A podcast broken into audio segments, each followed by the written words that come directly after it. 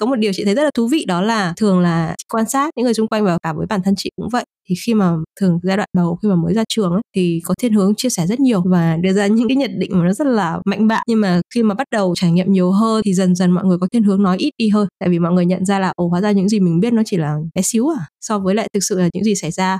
Và thực ra là ở trong cuộc sống này nó rất là phức tạp và nó có rất là nhiều những cái mảnh ghép khác nhau những cái góc nhìn khác nhau. Khi mà mình càng trải nghiệm nhiều thì mình sẽ càng thấy là những gì mình biết nó không hoàn toàn là đúng nữa mà nó chỉ là đúng qua cái góc nhìn của mình cái trải nghiệm của mình mà thôi. Bản thân chị là một người rất là thích viết thích làm nội dung cái việc chị đưa lên trang cá nhân của chị thì cũng là một cách để chị được có một kênh để mình thể hiện bản thân cũng như là mình thực hiện cái sở thích của mình thôi. Tức là có cái giai đoạn để mình có thể reflect lại những gì mà xảy ra trong cuộc sống của mình và mình chia sẻ nó ra với mọi người ấy thì dần dần thì chị thấy là, ồ, thế là cái việc mà mình chia sẻ ra nó không chỉ là giúp bản thân mình reflect lại những cái bài học của mình mà nó còn giúp mang lại giá trị cho những người xung quanh nữa. Thì tại sao mình lại không chia sẻ? Thì lúc đấy chị mới nhận ra là chia sẻ có rất là nhiều những giá trị. Ngoài việc là thể hiện suy nghĩ của bản thân ngoài việc là mang lại giá trị cho người khác thì nó cũng là một cách mình có thể học hỏi nắm chắc vấn đề mà mình chia sẻ một cách tốt hơn. Đấy là lý do vì sao chị rất là thích cái việc mà chia sẻ suy nghĩ chia sẻ kiến thức của mình trên các nền tảng mạng xã hội là vì như vậy. Xin chào, cảm ơn các bạn đã ghé thăm Báo Chấm, podcast chia sẻ nội dung xoay quanh câu chuyện người viết, người đọc, phát triển bản thân, đầu host bởi Nam Nguyễn, writer and blogger. Các tập trên kênh chính Báo Chấm Podcast sẽ được phát sóng định kỳ vào lúc 21 giờ mỗi tuần thứ bảy hàng tuần. Đối với kênh phụ làm podcast không, các tập sẽ được phát sóng định kỳ vào lúc 21 giờ mỗi tuần thứ sáu hàng tuần. Tất cả đều phát hành trên nền tảng YouTube, hệ thống Anchor. Các bạn hãy nhớ bật thông báo để không bỏ lỡ bất kỳ tập podcast nào nhé. Còn bây giờ, hãy cùng mình phiêu lưu trên chuyến hành trình trải nghiệm với còn chữ, khám phá kiến thức mới, học hỏi và phát triển bản thân. Chúc các bạn có thời gian vui vẻ và ý nghĩa cùng ba chấm.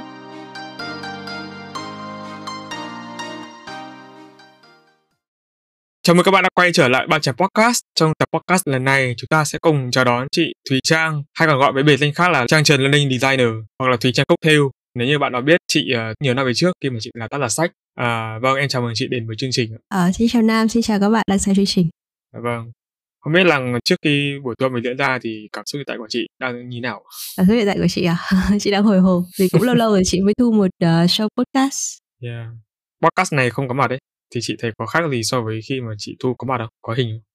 À, cũng có khác á cũng có khác tại vì là bình thường khi mà chị làm video uh, talk show thì là sẽ nhìn thấy mặt host oh. thì trò chuyện nó cũng sẽ dễ hơn không biết là trong buổi trước em có hỏi chị về con đường sự nghiệp của chị thì chị cũng chia sẻ là khá là, là lòng vòng tìm hiểu em cũng có biết là trước đây chị cũng từng là tác giả sách nếu như theo em mô tả thì có lẽ là làm những công việc liên quan đến ngoại giao thì không biết là trong tập podcast này chị có thể chia sẻ lại về cái hành trình sự nghiệp mà chị cho là lòng vòng của chị được không Nên chị cũng chẳng làm gì liên quan đến ngoại giao cả đâu. Là lý do mà chị hôm trước chị có trao đổi với Nam và chị có nói là hành trình sự nghiệp của chị lòng vòng ấy thực ra là vì nó hơi ngược so với mọi người. Chị ừ. cũng không phải là lòng vòng.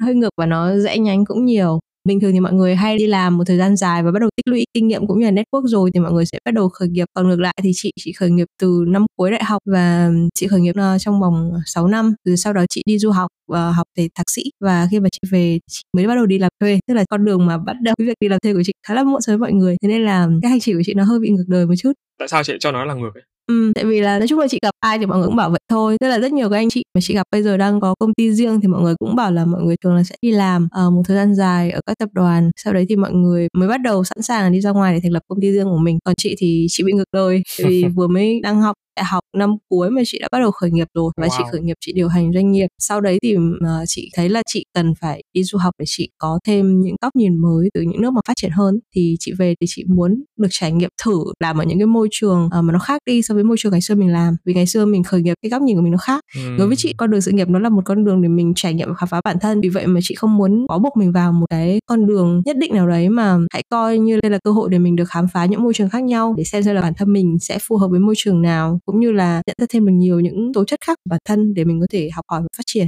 Sau cùng đến thời điểm hiện tại, không biết là cái ngược đấy của chị nó cho chị được những lợi thế gì, lợi ích gì? Và chị có bị mất ý cái gì không?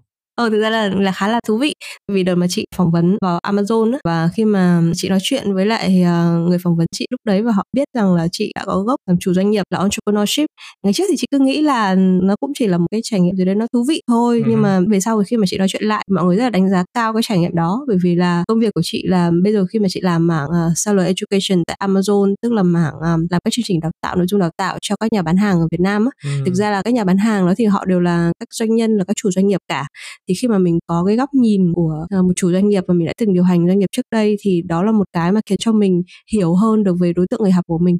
Và cái thứ hai nữa là khi mà mình đã từng làm chủ doanh nghiệp thì mình đã có cái nhìn rất là rộng. Em sẽ phải tìm hiểu rất là nhiều những cái mảng khác nhau để em có thể điều hành được doanh nghiệp. Uh, cái gì cũng phải biết một ít. Ừ. em phải biết marketing em phải biết HR em phải biết finance em phải biết tất tật tật và nhờ cái việc mà em biết đa dạng như vậy cái vốn sống của em nó cũng nhiều hơn cái kinh nghiệm của em nhiều hơn. Và khi mà em đi làm thuê thì em có thể hiểu các phòng ban khác cũng như là em có thể dễ dàng phối hợp với họ hơn và điều đó cho chị rất là nhiều những lợi thế khi mà chị đi làm. Ừ.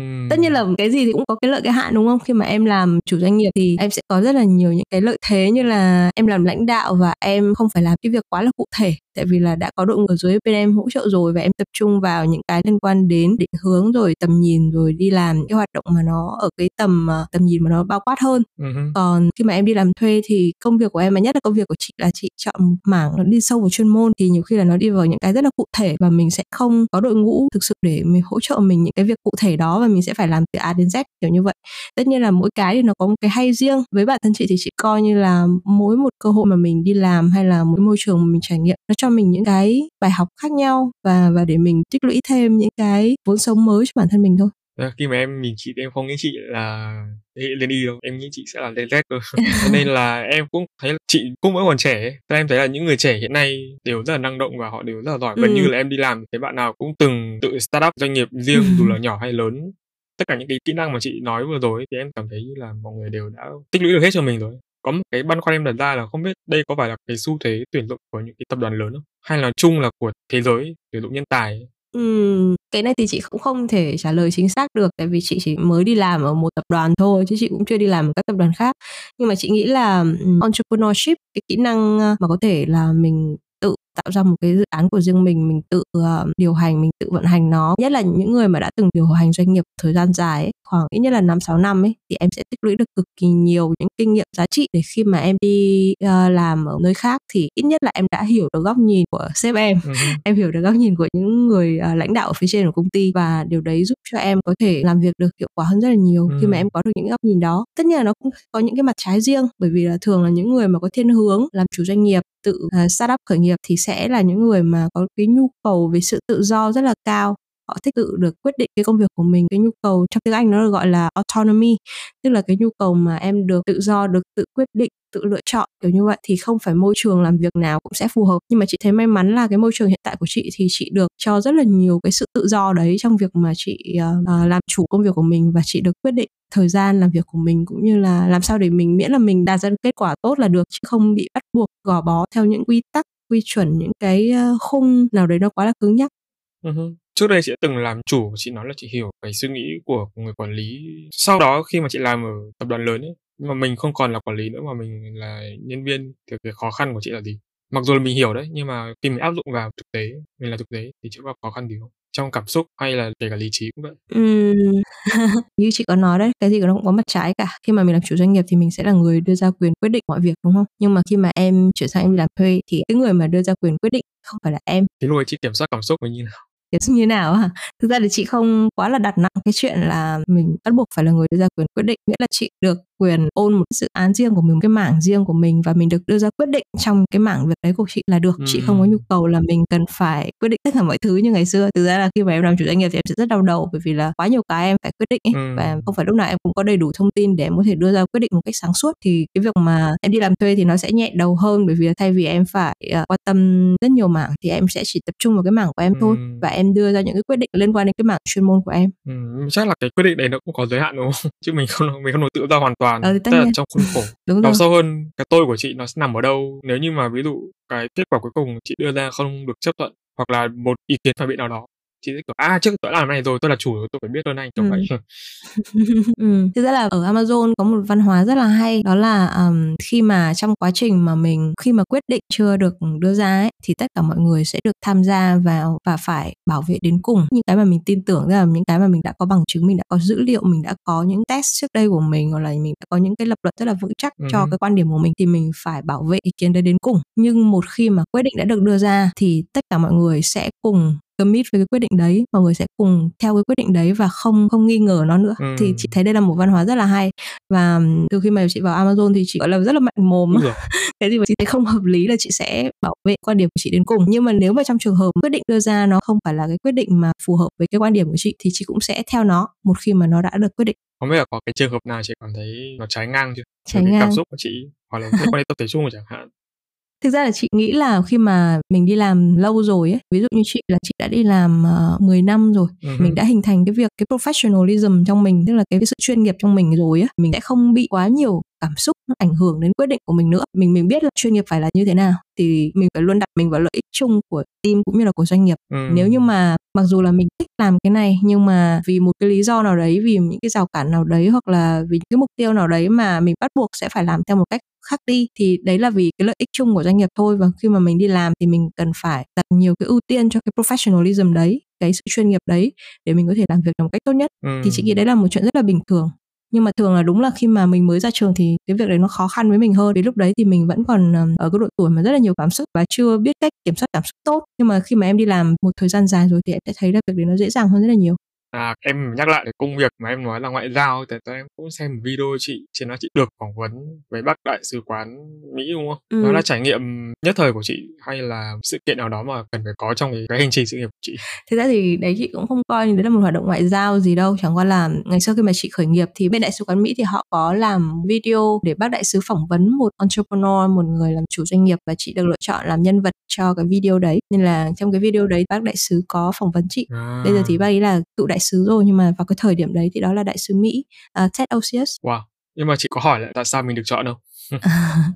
À, vào thời điểm đấy thì họ muốn tìm một người mà đang là một doanh nhân mà đang tạo ra được nhiều những cái cải tiến mới mẻ kiểu như uh-huh. vậy. Và đợt đấy thì chị ờ, với bản thân chị thì chị cũng thấy là cái giai đoạn khởi nghiệp chị cũng làm được rất là nhiều những dự án mới cho doanh nghiệp của mình và cũng ứng dụng rất là nhiều những cái sáng kiến mới. Và đó cũng là lý do vì sao mà chị mặc dù là chị rất là yêu đứa con tinh thần của mình yêu doanh nghiệp của mình nhưng mà đến một thời điểm chị thấy là chị cần phải đi sang bên Mỹ chị cần phải học hỏi các cái mô hình về ờ, đào tạo mô hình về giáo dục. Tại vì lúc đấy chị làm trong mảng giáo dục và đào tạo thì chị cần phải sang bên đấy để chị học hỏi ừ. những cái cải tiến mới ứng dụng trong công nghệ ở bên Mỹ. Chị quyết định là chị phải dừng hết lại và chị sang Mỹ chị học.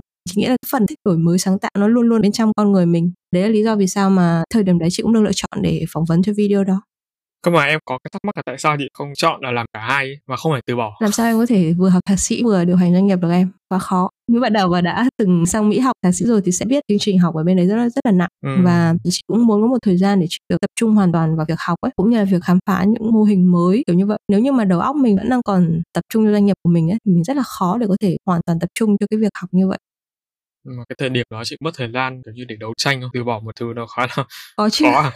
thực ra chị đã muốn đi học từ rất lâu rồi tức là chị làm doanh nghiệp 2 năm là chị đã thấy là chị có nhu cầu phải đi học. Chị muốn biết xem là ở bên kia họ ứng dụng công nghệ cũng như là giáo dục như thế nào. Và chị cũng bắt đầu biết biết đến cái mảng mới nên mảng gọi là learning design mảng thiết kế trải nghiệm học và tập trung vào việc một cái trải nghiệm mà giáo dục trải nghiệm học tập trên nền tảng công nghệ thì nó là như thế nào. Thì chị đã biết từ lúc đấy rồi nhưng mà vì quá là nặng lòng với đứa con tinh thần ở nhà nên là không thể nào mà dứt được thì chị phải làm đến 5 năm thì chị mới quyết định là chị sẽ đi du học á. Ừ. Cho nên đến bên hiện tại chị đã chuyển sang vai trò là chuyên gia. Trong tương lai chị còn có quyết định trở lại với cái vai trò quản lý với cái doanh nghiệp của chị không? Ý em là quay lại với con đường ờ, khởi nghiệp làm chủ doanh nghiệp đúng không?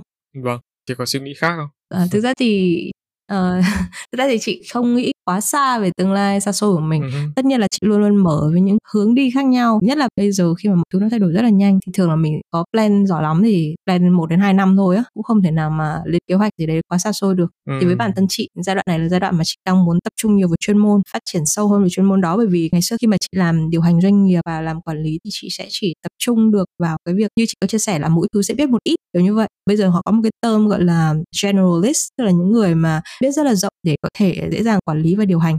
Thường là em để ý là các CEO thì họ thường là sẽ thiên hướng là generalist. Uh-huh. nhưng mà chị thấy là nếu mà chị chỉ biết rộng như thế thì chị không có khoảng thời gian để chị được đi sâu vào một chuyên môn mà chị thích. Đó là hiện tại nó đang là mảng uh, learning design thiết kế trải nghiệm học. Vậy nên là chị muốn là chị có một khoảng thời gian để chị được tập trung hoàn toàn vào chuyên môn đó còn những cái kỹ năng khác mà mình có liên quan đến quản lý, liên quan đến lãnh đạo, điều hành doanh nghiệp thì nó vẫn ở đó. Và nếu mà trong tương lai mà mình muốn mở ra cái gì đấy riêng của mình thì mình vẫn có cái option đấy, mình vẫn có thể đi theo cái con đường đấy nếu mình muốn. Nhưng mà vào thời điểm hiện tại thì chị đang muốn tập trung vào chuyên môn của chị. Tức là sâu thẳm, chị vẫn muốn trở thành quản lý, đúng không? Thay vì là chuyên gia cũng chẳng sâu thẳm gì đâu. Thực ra dùng từ quản lý thì không đúng nha. Tại vì là em làm ở tập đoàn lớn em làm chuyên gia em vẫn có thể lên làm quản lý. Còn cái mà chị đang nói đến là về cái con đường mà trở thành uh, chủ doanh nghiệp ấy. Chủ doanh nghiệp và quản lý là hai hai khái niệm khác nhau nha. Uh-huh. chị đã nói rồi mà chị không đóng bất cứ một con đường nào cả. Và cũng không hẳn là sâu thẳm chị muốn đâu mà chỉ làm chị không đóng với cái con đường đi đấy. Tại vì bản thân chị không phải là một người mà theo kiểu là mình đi theo một con đường mà mình cứ nhất nhất là phải theo con đường đó. Uh-huh. chị rất là mở. Và ngày xưa thì chị nghĩ đấy là một cái bất lợi. Tại vì mọi người hay nói là kiểu như là làm một việc cho chín còn hơn làm chính nghề ấy, kiểu như vậy. Và không thích những đứa mà cứ nhảy hết cái này việc này đến việc khác ấy. nhưng mà bản thân chị thì chị cảm thấy là chị có rất là nhiều sở thích và chị có thể à, làm được rất là nhiều việc. Thì cái thiên hướng đấy của chị nó phù hợp với những trí như kiểu là chủ doanh nghiệp chẳng hạn. Thì khi mà em cần phải biết tất cả mọi thứ từ em biết một ít và em có cái nhìn tổng quan rất là tốt. Ừ. nhưng mà về sau chị nhận ra là ngoài cái coi như là mình, mình rất rất là nhiều mảng nhưng mà có những cái mảng mà mình thực sự thích và mình muốn được đi sâu thì về sau thì chị phát hiện ra đấy là mảng learning design thiết kế trải nghiệm học. Tại vì mảng này chị cảm thấy là nó là một sự kết hợp hoàn hảo giữa khoa học và sáng tạo và chị có thể uh, tận dụng được cái khả năng uh, đi sâu nghiên cứu về khoa học đồng thời là phát huy cái tố chất sáng tạo bên trong mình đấy là một mảng mà chị rất là thích đi sâu vào ừ. thì chị quan điểm cái việc mà phát triển bản thân nó giống như là chữ T ấy. Ừ. là em sẽ biết rộng đồng thời là mình sẽ biết sâu về một mảng cái khoảng thời gian này là khoảng thời gian mà chị muốn được đi sâu vào phần uh, dọc của chữ T đó ถ้า chị dùng cái từ tư duy mở em nghĩ là chị sẽ phải là một cái gì đấy nó phải hơn là tư duy mở. Thì em chắc cũng cần chị gỡ trên cái đoạn này cho thính giả những bạn trẻ mà đang nghe. Không biết là với chị thì cái quan điểm của chị về cái việc của người trẻ người ta dùng một cái từ là nhảy việc ấy, nên nhảy như thế nào để nó đúng để nó hợp lý? Ừ. chứ không phải nhảy vô tội vạ. Đồng ý là trải nghiệm sâu trải nghiệm rộng nhiều nhưng mà làm thế nào làm cái điều đấy nó logic kiểu vậy. Ừ nó phải có chiến lược đúng không? Ừ. ờ thực ra chị dùng từ nhảy việc ừ, thế thôi chứ thực ra chị cũng không phải là người nhảy việc quá nhiều Đúng rồi. mà chị sẽ theo thiên hướng là chị sẽ thử trải nghiệm ngay trong chính cái công việc của mình. Ừ. ngày xưa khi mà chị làm chủ doanh nghiệp thì mọi người để ý là chị làm rất là nhiều những mảng khác nhau. Có khoảng thời gian chị ờ, như em có biết là chị là tác giả sách đúng không? Chị có viết sách này. Rồi rồi chị còn ờ, chị cũng làm các dự án với lại ờ, Bộ Ngoại giao Hoa Kỳ liên quan đến việc mà mang những sản phẩm edtech từ Mỹ À, giới thiệu cho các bạn trẻ ở Việt Nam.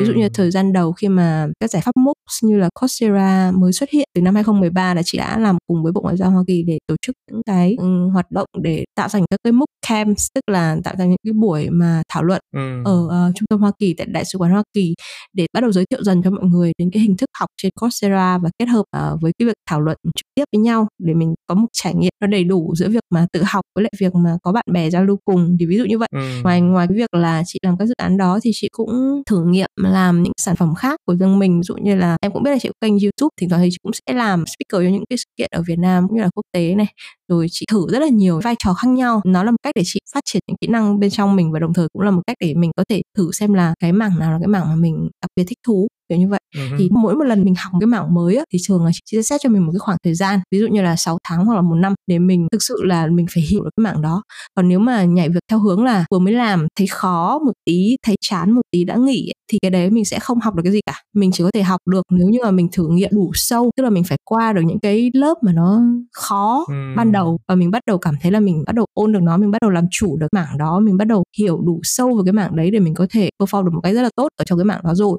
Thì lúc ấy mình mới biết được là thực sự là mình có thích nó hay không và mình có nên theo cái mảng đó hay không. Thì đấy là lý do vì sao mà mọi người hay hay hay nói là mặc dù là chị làm rất là nhiều mảng, nhưng thực ra là mảng nào chị cũng có thể làm rất là tốt ấy. Và chị phải đến cái mức mà chị làm tốt rồi, chị mới bắt đầu nghĩ xem là mình có theo cái đó dài hạn không, hay là nó chỉ nên là một sở thích cá nhân mà thôi.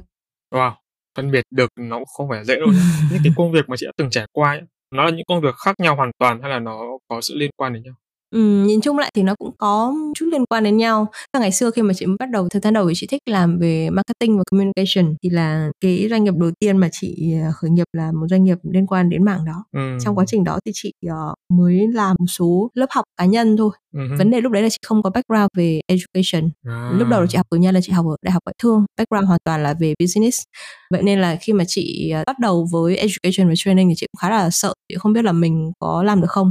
Nhưng mà khi mà chị bắt đầu làm chị nhận ra là vì mình có một cái góc nhìn rất là khác từ cái mạng marketing và communication nên thành ra là những cái sản phẩm mà mình làm cái khóa học mà mình thiết kế nó có hàm lượng sáng tạo rất là cao và trong cái quá trình mà chị làm cái lớp học đấy thì chị nhận thấy là chị có thể nhìn thấy được sự thay đổi của người học rất là dễ dàng và nó tạo cho chị một nguồn cảm hứng rất là lớn để chị theo đuổi cái ngành giáo dục và đào tạo. Ừ. và đó là lý do vì sao mà chị chuyển sang khởi nghiệp trong mảng giáo dục và đào tạo và chị làm 5 năm điều hành cái doanh nghiệp riêng của mình trong mảng đó. Và trong quá trình mà chị làm thì chị cũng có chia sẻ với em đó là chị không có background về education chứ không phải là học về giáo dục một cái bài bản. Đồng thời là chị cũng muốn biết xem là thế giới ngoài kia họ ứng dụng công nghệ trong giáo dục như thế nào. Và đó là lý do vì sao mà chị uh, mới quyết định là dừng lại tất cả và chị sang bên Mỹ để chị học mảng gọi là learning design thiết kế trải nghiệm học thường là nó sẽ ứng dụng nhiều trên nền tảng số ấy. thì trong cái chương trình học thạc sĩ của chị chị sẽ được học rất là sâu về giáo dục về khoa học về việc học về cách mà não bộ xử lý thông tin rồi này kia kiểu như vậy rất là nhiều những lý thuyết học tập ừ.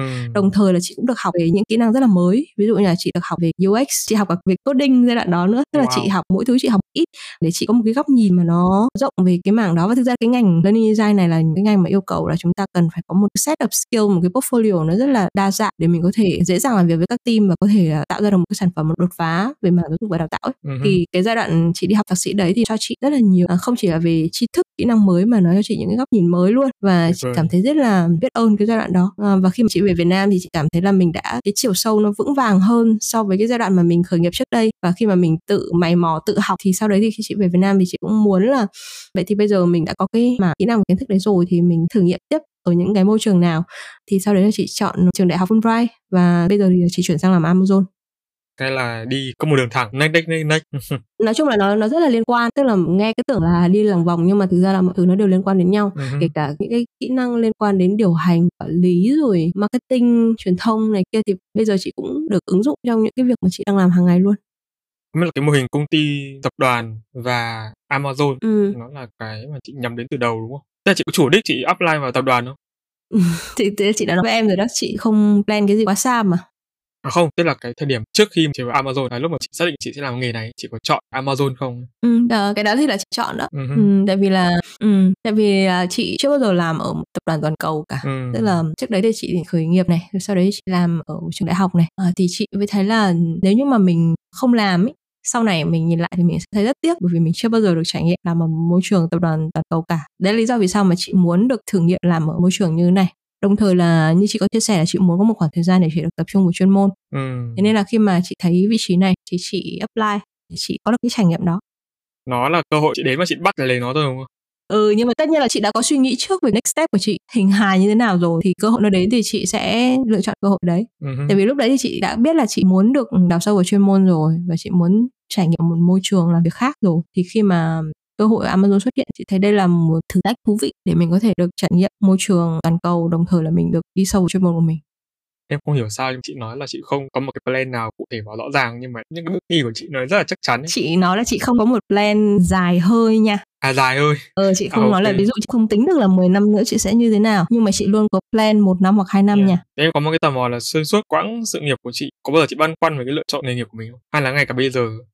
chị nghĩ là băn khoăn thì ai cũng băn khoăn à 20 tuổi thì băn khoăn kiểu khác 30 tuổi thì băn khoăn kiểu khác Ừ. hồi 20 tuổi thì sẽ nhiều về việc là mình làm lĩnh vực gì con đường nào phù hợp với mình kiểu như vậy đến thời điểm bây giờ thì sẽ thiên nhiều hơn về mình sẽ làm ở môi trường nào vị trí nào kiểu như vậy Ừ. thì lúc nào mình cũng sẽ có những cái băn khoăn như vậy và tùy thời điểm thì nó sẽ có những ràng buộc riêng đối với em ví dụ như tuổi trẻ thì em được thoải mái thời gian hơn đúng không em sẽ có thể thoải mái đi theo những cái gì mà em thích Ừ. thử nghiệm tuy nhiên thì khi mà em bắt đầu có gia đình rồi chẳng hạn thì em sẽ có nhiều trách nhiệm hơn và em sẽ có nhiều những cái ràng buộc hơn khi mà em đưa ra quyết định về những điều mà em muốn trải nghiệm Em thấy là xu hướng bây giờ người ta ít kết hôn lắm, ít lập gia đình. Không biết đấy có phải là một lựa chọn hợp lý và khôn ngoan trong việc cắt bỏ một cái gánh nặng đi không? Theo chị. chị nghĩ là tất nhiên là có gia đình rồi thì nó sẽ nhiều ràng buộc nhiều trách nhiệm hơn nhưng mà nó lại sẽ cho em những điểm khác Ừ. Ừ, chị cũng có rất là nhiều người bạn của chị bây giờ vẫn đang còn độc thân nhưng mà các bạn ấy cũng có những vấn đề riêng của cái việc độc thân chứ không phải là không lập gia đình thoát được cái gánh nặng đó thì có thể là hạnh phúc cả cuộc đời đâu chị nghĩ là ai cũng có những vấn đề riêng mà phải giải quyết á Chính vì thế khi mà em nhìn chị không những là thấy chị sẻ mà em cũng không nghĩ là chị có gia đình rồi ấy, thật sự. Tại vì là công việc của chị nó quá là xịn đi mà không nghĩ là chị có thể handle được tất cả. Ờ mọi người nhìn chị mọi người cũng không nghĩ là chị có gia đình rồi.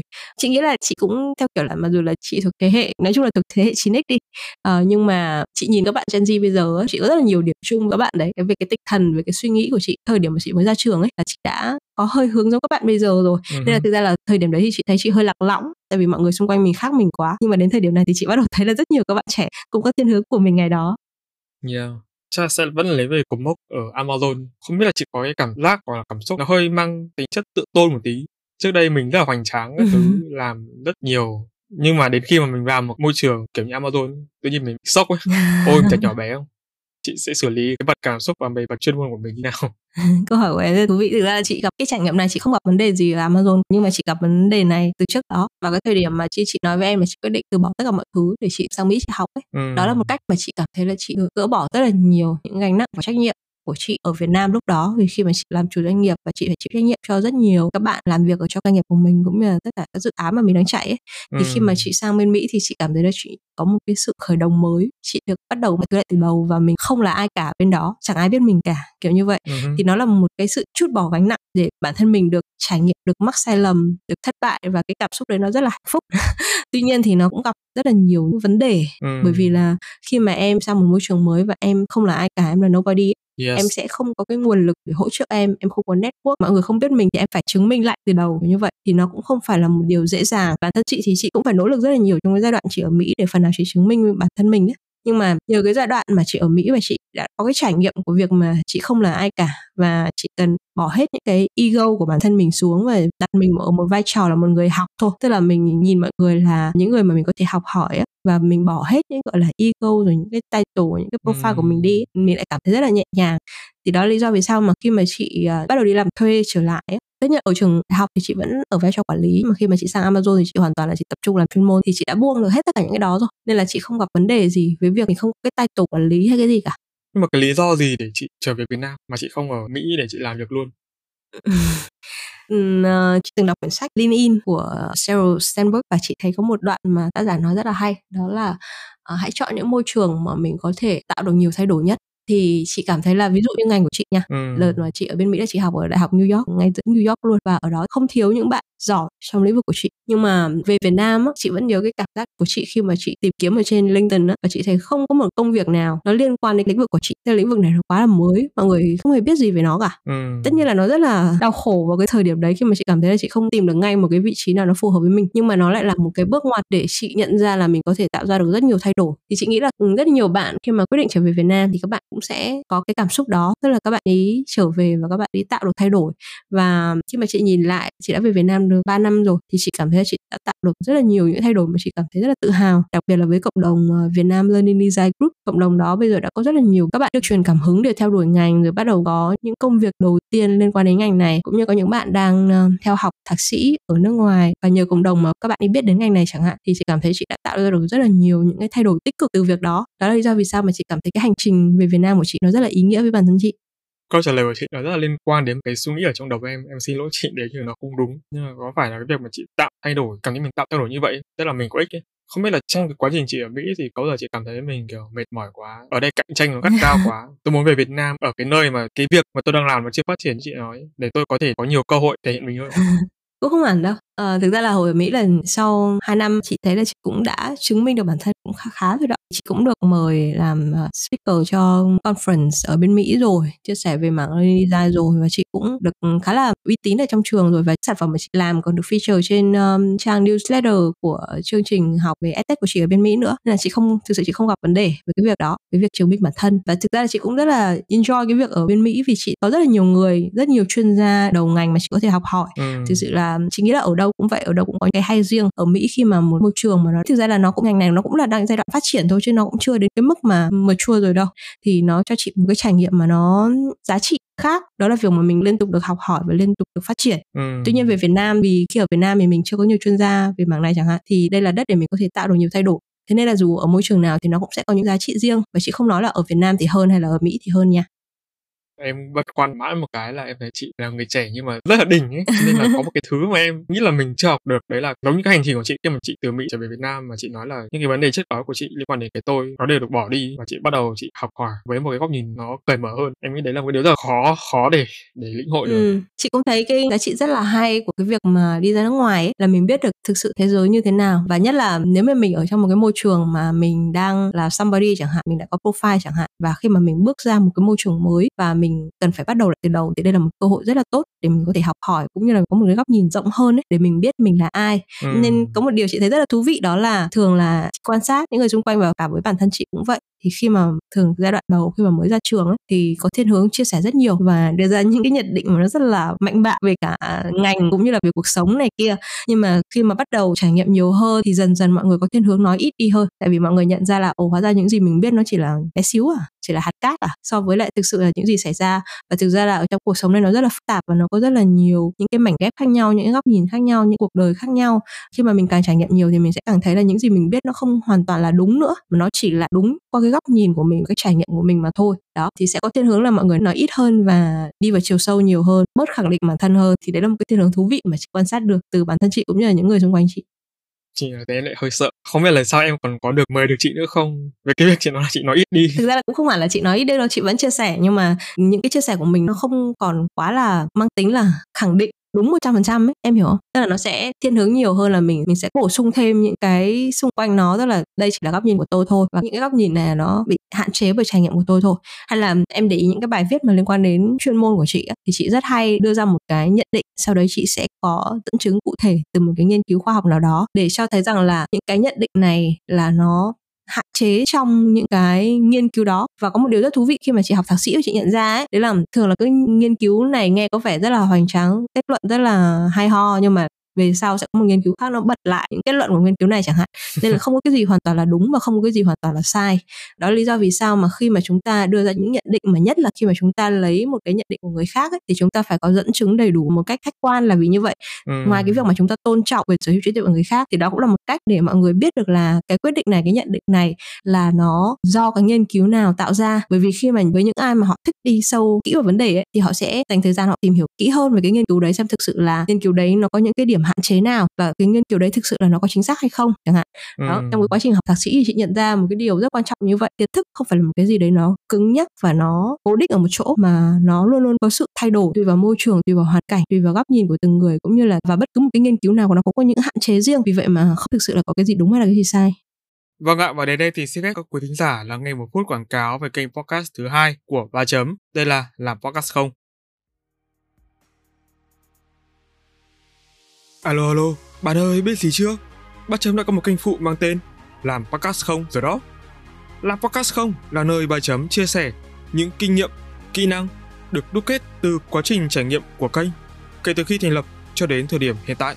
Dựa trên giá trị thật từ trải nghiệm thật, ba chấm mong muốn mỗi quý thính giả khi lắng nghe kênh sẽ có thêm kiến thức, động lực để xây dựng và phát triển kênh podcast cho riêng mình. Còn chần chừ gì nữa, tìm ngay tên kênh và nhấn nút cho thông báo để không bỏ lỡ bất kỳ tập podcast nào nha. See ya! Ok, nhân câu trả lời của chị vừa rồi em cũng muốn hỏi chị về quan điểm chia sẻ. Theo chị thì đâu là điểm khác biệt giữa việc mà một người như chị nói là họ đủ chín chắn để họ biết những cái thứ mình chưa lên mình biết ấy, nó là những cái thứ nó rất là bề mặt và mình cần phải đào sâu biết nhiều hơn nữa và ít nói lại. Nó ừ. khác gì so với một người nhiều bạn trẻ hay nhầm việc họ giấu nghề gọi là kiến thức mà không chỉ kiến thức đâu những cái thứ mà gọi là tips các thứ thì nó khác nhau như nào? Ừ, ra nói theo cái hướng là thiên hướng nói ít đi không có nghĩa là mọi người nên nói ít đi nha. Ừ. chị nghĩ là về sau và bản thân chị bây giờ chị cũng đang tham gia một cái dự án rất là thú vị với lại uh, một bên tên là Curious là một app mạng xã hội chuyên chia sẻ về kiến thức. Thì mọi người cũng đang khuyến khích kể cả những người đang học hỏi cũng như là người đã bắt đầu có những profile nhất định trong ngành rồi lên tiếng nhiều hơn. Tại vì là nếu những người đó không lên tiếng thì những người khác sẽ chỉ lắng nghe những cái quan điểm hoặc là những cái nhận định nó rất là bề nổi từ những người mà thực sự là họ chưa có nhiều kiến thức về mảng đó thôi. Đó là lý do vì sao mà những người có nhiều tri thức càng phải nên chia sẻ nhiều hơn. Còn cái thiên hướng thường là mọi người nói ít hơn ấy, là như chị chia sẻ vì mình càng trải nghiệm thì mình càng cảm thấy là những gì mình biết nó chỉ bé xíu thôi. Và có rất là nhiều những cái mảng khác mà mình chưa thực sự rõ về một vấn đề để mình có thể đưa ra một cái nhận định cách nhanh chóng. Ừ. điều đấy không có nghĩa là chúng ta nên chia sẻ ít đi. Chị thì chị vẫn quan điểm mọi người nên chia sẻ nhiều hơn những gì mình biết nhưng mà luôn luôn có những câu mà nó thể hiện là những cái hạn chế trong cái chia sẻ của mình nó là cái gì. Nhất là cái việc mà nó đang viral rất là nhanh và mọi người thường có thiên hướng đưa ra kết luận rất là nhanh ấy thì nên có những câu bên cạnh đó là ví dụ mình đưa ra kết luận như thế này nhưng mà những cái kết luận này của tôi chỉ mới ở trong cái giai đoạn mà tìm hiểu qua về vấn đề này thôi chẳng hạn. Ví dụ như thế hoặc là những người nào mà đã biết sâu thì hãy nêu rõ là những cái nhận định của mình là nó dựa vào những cái nghiên cứu nào. Thì như vậy thì khi mà người đọc người ta tiếp cận với những thông tin đó thì họ sẽ có một cái cách để họ đánh giá được chất lượng thông tin một cách tốt hơn, thay vì là việc mà chúng ta cứ thoải mái đưa ra nhận định và không có một cái gì mà backup, hỗ trợ ở đằng sau ấy. Và nhiều khi là mối nguy lớn nhất là đến từ những người nổi tiếng, những người mà có cộng đồng fan, cộng đồng follower rất nhiều ấy. Và nhiều khi những người nổi tiếng đấy họ không thực sự là biết sâu về vấn đề đó, nhưng mà họ lại đưa ra những cái kết luận nó rất là nhanh chóng, rất là vội vàng về những vấn đề đó chẳng hạn. Và nó sẽ gây ra mối nguy rất là lớn, tại vì rất là nhiều người tin tưởng vào họ và ngay lập tức là nghe theo họ. Nhiều khi là không thực sự là check lại, kiểm nghiệm lại xem là những nhận định của họ nó có chính xác hay không ấy bản thân chị thì chị nghĩ là ai cũng nên chia sẻ chúng ta nên chia sẻ nhiều hơn. Đặc biệt là những người mà đã hiểu biết nhiều trong một lĩnh vực càng phải chia sẻ nhiều hơn. Tuy ừ. nhiên khi mà chia sẻ thì nên cho mọi người biết cụ thể xem là những cái chia sẻ của mình là nó dựa trên cái gì nó dựa trên kinh nghiệm của mình hay là nó dựa trên cái nghiên cứu mà mình từng đọc ví dụ như vậy. Em cũng có theo dõi tài khoản mạng xã hội của chị. Cái việc mà chị chia sẻ trên mạng xã hội nói là mạng xã hội nhưng nó vẫn là trên trang cá nhân của chị thôi. Cái việc ừ. mà chị chọn một cái tọa đàm để chị chia sẻ chọn một cái nơi để chị hiện diện nó mang tính chất là trực tiếp nhiều hơn chị có tiêu chí nào cho cái việc đó không? Nó hơi khác chút so với chia sẻ online kiểu như chị đang làm. Tức là chị tham gia một cái meeting nào đó ừ, chị cũng không rõ câu hỏi của em lắm tức là sự khác biệt giữa chia việc chia sẻ đấy của chị nó có được cân nhắc không? À. chị có chọn cái nơi này là nơi để mình hiện diện mình chia sẻ không? Hay là nó có đáng không? Kiểu vậy thực ra là như em có chia sẻ lúc đầu là chị có hai cái hashtag trong cái nội dung của chị đúng không? Một cái là trang trần learning designer và một cái là thủy trang cocktail đúng không? Uh-huh. khi mà chị chia sẻ nội dung có hai mảng mà chị rất là quan tâm. Một là phát triển bản thân và hai là liên quan đến chuyên môn learning design. Tất cả các hoạt động trên mạng xã hội của chị cũng sẽ xoay xung quanh hai cái điểm đó thôi. Uh-huh. thì um, về chuyên môn learning design chị có một cộng đồng tên là Việt Nam Learning Design Group. Thì trong đó thì mọi người đều chia sẻ về chuyên môn cả. Còn trên trang cá nhân của chị thì chị sẽ có những bài về chuyên môn và có những bài liên quan đến những cái câu chuyện liên quan đến phát triển bản thân của chị. Bản thân chị là một người rất là thích viết thích làm nội dung. Cái việc mà chị đưa lên trang cá nhân của chị thì cũng là một cách để chị được coi như là có một kênh để mình thể hiện bản thân cũng như là mình thực hiện cái sở thích của mình thôi. Tức là có cái giai đoạn để mình có thể reflect lại những gì mà xảy ra trong cuộc sống của mình và mình chia sẻ nó ra với mọi người á. Từ ừ. đầu thì chị cũng không chia sẻ nhiều nhưng mà về sau cái thời mà chị đang khởi nghiệp ấy thì mỗi lần chị chia sẻ xong chị nhận được rất là nhiều tin nhắn của các bạn trẻ và các bạn ấy chia sẻ rằng là những cái chia sẻ của chị nó thực sự rất là giá trị đối với các bạn ấy. Dần dần thì chị thấy là ồ thế là cái việc mà mình chia sẻ ra nó không chỉ là là giúp bản thân mình reflect lại những cái bài học của mình mà nó còn giúp mang lại giá trị cho những người xung quanh nữa thì tại sao mình lại không chia sẻ? Thêm một ý nữa đó là bên mỹ chị học sâu về learning design về giáo dục á. Chị hiểu một điều chia sẻ là một cách tốt nhất để mình thực sự hiểu sâu về một vấn đề nào đó. Ừ. là nếu như mà em chỉ đọc em chỉ tiếp thụ thông tin một cách bị động và em không chia sẻ nó ra bên ngoài qua bất cứ một cái form nào chẳng hạn thì những cái kiến thức đấy nó thực sự chắc em đã hiểu sâu vấn đề đó. Nhưng một khi mà em đã phải chia sẻ cho người khác cái khả năng tư duy của em khả năng hiểu của em về cái vấn đề đó nó phải ở một mức độ nhất định rồi và em có thể sắp xếp nó một cái logic để em có thể chia sẻ được cho người khác rồi thì nó cũng hỗ trợ cho quá trình học của em hơn. Thì lúc đấy chị mới nhận ra là chia sẻ có rất là nhiều những giá trị. Ừ. ngoài việc là thể hiện suy nghĩ của bản thân ngoài việc là mang lại giá trị cho người khác thì nó cũng là một cách mình có thể học hỏi nắm chắc vấn đề mà mình chia sẻ một cách tốt hơn ừ. đấy là lý do vì sao chị rất là thích cái việc mà chia sẻ suy nghĩ chia sẻ kiến thức của mình trên các nền tảng mạng xã hội là vì như vậy với chị có khác gì khi mà chị đi chia sẻ offline không? Chị được mời đến một tọa đàm nào đấy chắc chắn là chị sẽ không phải bạn đâu cũng đi chia sẻ được đúng không? Và chị sẽ phải có những filter riêng của chị. Dạ, yeah, khi mà mình đi làm training hoặc làm workshop chẳng hạn, thỉnh thoảng chị cũng hay đồng mời làm speaker cho các sự kiện. Thì những cái buổi đấy thì nó cần cái sự đầu tư nhiều hơn, đặc biệt là những cái buổi như buổi với em thì nó nhẹ nhàng, nhưng mà có những buổi mà chị sẽ phải uh, thiết kế từ đầu đến cuối nội dung chẳng hạn, nó sẽ cần phải nhiều thời gian công sức để mình chuẩn bị hơn. Ừ. Tất nhiên là nó sẽ mất thời gian hơn nên là chị cũng không dám nhận lời quá nhiều. Tuy nhiên là có một cái lợi đấy là mình cũng được củng cố hệ thống hóa lại kiến thức của mình một cách tốt hơn. Khi mà mình chia sẻ với người khác thì mình sẽ phải uh, đấy như chị có chia sẻ là mình sẽ phải thực sự hiểu nó và mình sẽ cần structure tất cả mọi thứ lại thì đấy nó có rất là nhiều giá trị khác nữa bên cạnh ờ, cái việc chỉ đơn thuần là mình nghe thì có vẻ đơn giản là mình chỉ là đi chia sẻ những cái gì mình biết thôi nhưng mà thực ra nó là cả một quá trình chuẩn bị rất là công phu đằng sau cho những cái buổi mà mình phải thiết kế nội dung từ đầu đến cuối Tôi ra hỏi câu này với chị em không biết bây giờ nó có sớm hay không liên quan đến cái tư cách của chị. Có thể trong một giai đoạn tầm 10 năm, cái năm đầu và năm cuối nó có sự khác biệt không? Khi mà chị đã là một người ờ, có rất nhiều kiến thức rồi và khi mà chị là một người có kiến thức vừa vừa cái vị thế của chị nhìn lại 10 năm ha. Thực ra những cái chia sẻ của chị năm mới ra trường ha với những chia sẻ bây giờ ha? thì chị thấy là cả hai chia sẻ này nó có điểm khác biệt nào không? Kiểu bây giờ tôi có thế rồi. Thực ra thì là đúng là cái vị thế nó rất là quan trọng nhưng mà ngoài ra thì là một cái phần mà rất quan trọng với bản thân chị là khi mà chị hiểu sâu hơn về một mạng nào đó thì chị sẽ biết là cái nào tốt và cái nào không tốt. Điều đấy nó khiến cho mình có được tiếng nói tốt hơn. Ừ. thực ra là nó chính xác hơn nó không phải thế mà nó là sự uy tín ngày xưa khi mà chị mới ra trường ấy, và chị bắt đầu tiếp cận mạng xã hội ấy, cũng như là rất là nhiều những bạn trẻ mà ở cái độ tuổi đấy thì mình có xu hướng là mình rất cần attention, mình rất cần sự chú ý của mọi người. Thành ra là mình sẽ có thiên hướng là làm những nội dung mà được rất là nhiều người thích kiểu như vậy ừ. à, nhưng mà khi mà mình bắt đầu à, ở cái độ tuổi này rồi khi mà chị bắt đầu có được uy tín trong ngành á chị nhận ra là cái mà chị cần không phải là sự chú ý mà cái mà chị muốn đấy là sự tôn trọng người khác và đặc biệt là cái việc mà mình khẳng định được uy tín của mình trong cái cộng đồng chuyên môn của mình chẳng hạn ví dụ như một ai đấy mà tiếp cận để mời chị về làm speaker đi thì chị cũng sẽ có những tiêu chuẩn riêng của chị à. không phải là họ yêu cầu thế nào thì mình sẽ làm thế đấy mà mình biết được thế nào là một sản phẩm tốt thế nào là một buổi chia sẻ nó hữu ích chẳng hạn thì mình sẽ có những tiếng nói riêng trong cái việc là cần phải làm nó như thế nào.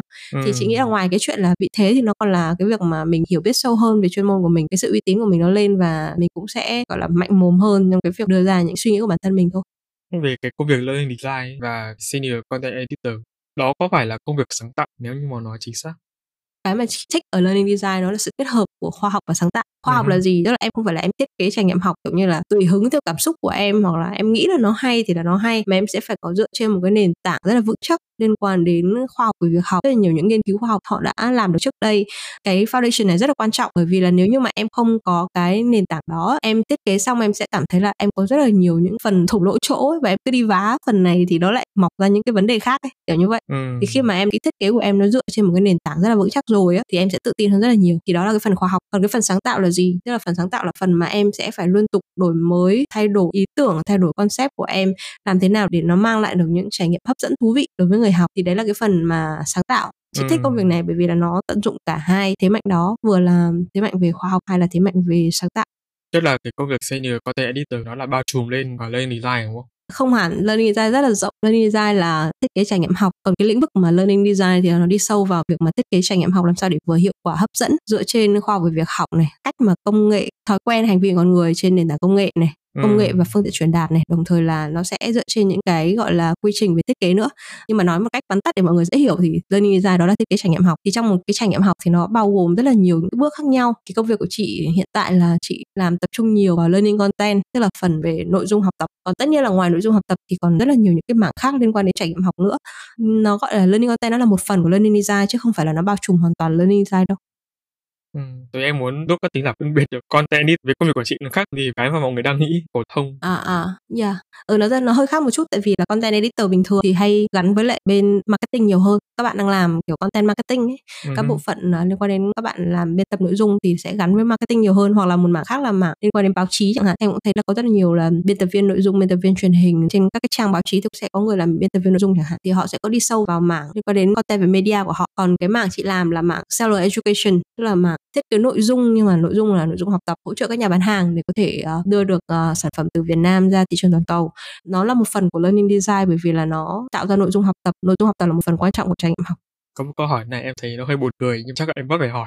Vì là em nghĩ là em không chỉ em mà nhiều người không có nhiều cơ hội để làm cái công việc như chị đang làm. Mặc dù là nó cũng là sáng tạo nó sẽ liên quan đến cả cái phần mà trước đây chị đã từng viết sách và định nghĩa chị giải thích về công việc sáng tạo bên ngoài. Nó liên quan đến marketing đến nghệ thuật mà người ta vẫn hay tưởng là như vậy ừ. hay nghĩ là như vậy cái việc của chị đang làm hiện tại cái sự sáng tạo nếu như mà nói theo nghệ thuật đúng không văn chương hay là làm những cái thứ như chị viết sách thì nó sẽ là viết những cái gì mà mình nghĩ chị nghĩ và chị cứ biết thôi nó ừ. không có một cái mục đích quá là cao siêu nào cả nhưng mà cái sáng tạo mà chị đang làm này nó có phải là như thế không hay là mình sẽ phải dựa trên như chị nói là phần khoa học ấy nó về logic đạt được một cái mục đích cụ thể Ừ, thực ra là chị nghĩ là nhận định của em về việc làm content ở các mảng khác nó hoàn toàn là dựa vào cảm hứng thì cũng không chính xác. À đúng. Ví dụ như là các bạn làm content marketing là các bạn đi phải rất là có chiến lược, bài bản và theo một cái định hướng dài hạn để xây dựng dựa trên marketing strategy cũng như là branding strategy của doanh nghiệp chẳng hạn. Thì cái đó không phải là một cái dựa trên cảm hứng. Và kể cả những người mà họ viết sách thì họ cứ nghĩ gì thì họ viết đấy đâu, họ vẫn phải có một cái thông điệp đằng sau, họ vẫn phải có một cái structure đằng sau. Chị nghĩ là không có cái gì mà chỉ là về mặt cảm hứng bởi vì cảm hứng nó sẽ không đáng tin cậy. Ừ. Mình hôm nay mình có cảm hứng nhưng ngày mai mình sẽ không có cảm hứng thì mình sẽ không bao giờ làm được cái gì cả kiểu như vậy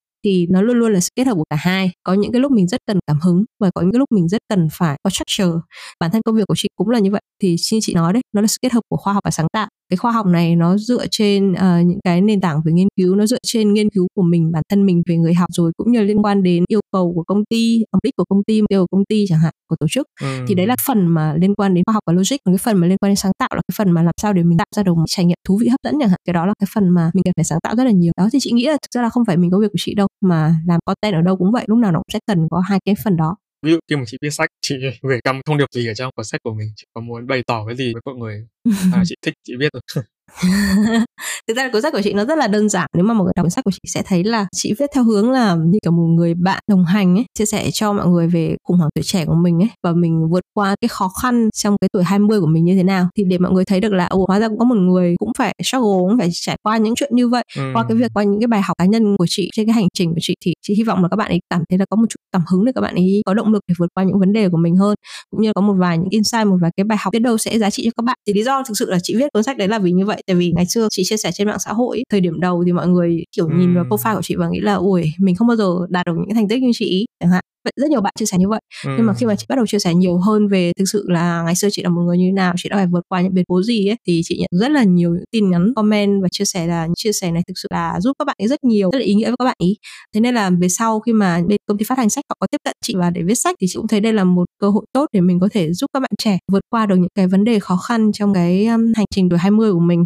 Thì khi mà chị viết sách thì chị cũng chỉ nghĩ là chỉ cần một hai bạn thấy cuốn sách giá trị với các bạn ý là chị ok rồi không cần phải quá nhiều người. Mà không ngờ là cuốn sách lại được đón nhận nhiều như vậy. Thậm chí đến bây giờ khi mà cuốn sách đã xuất bản được tận 6 năm rồi vẫn có bạn gửi tin nhắn hoặc là gửi email cho chị và cảm ơn chị vì cuốn sách đấy đã giúp các bạn ấy vượt qua được rất nhiều vấn đề trong tuổi trẻ của các bạn ấy. Ừ. thì chị thấy là mặc dù đấy là một cái dự án nhỏ nhỏ bản thân mình thôi nhưng mà nó rất là ý nghĩa bởi vì nó tạo được rất là nhiều thay đổi tích cực của các bạn trẻ đấy như chị nói đấy chị chỉ hy vọng là nó truyền cảm hứng các thứ đúng không? Chứ chị không chủ đích làm cái việc đấy đúng không? Ừ, em muốn tự bảo trợ cho mình là ý lúc nãy của em không phải là cảm hứng.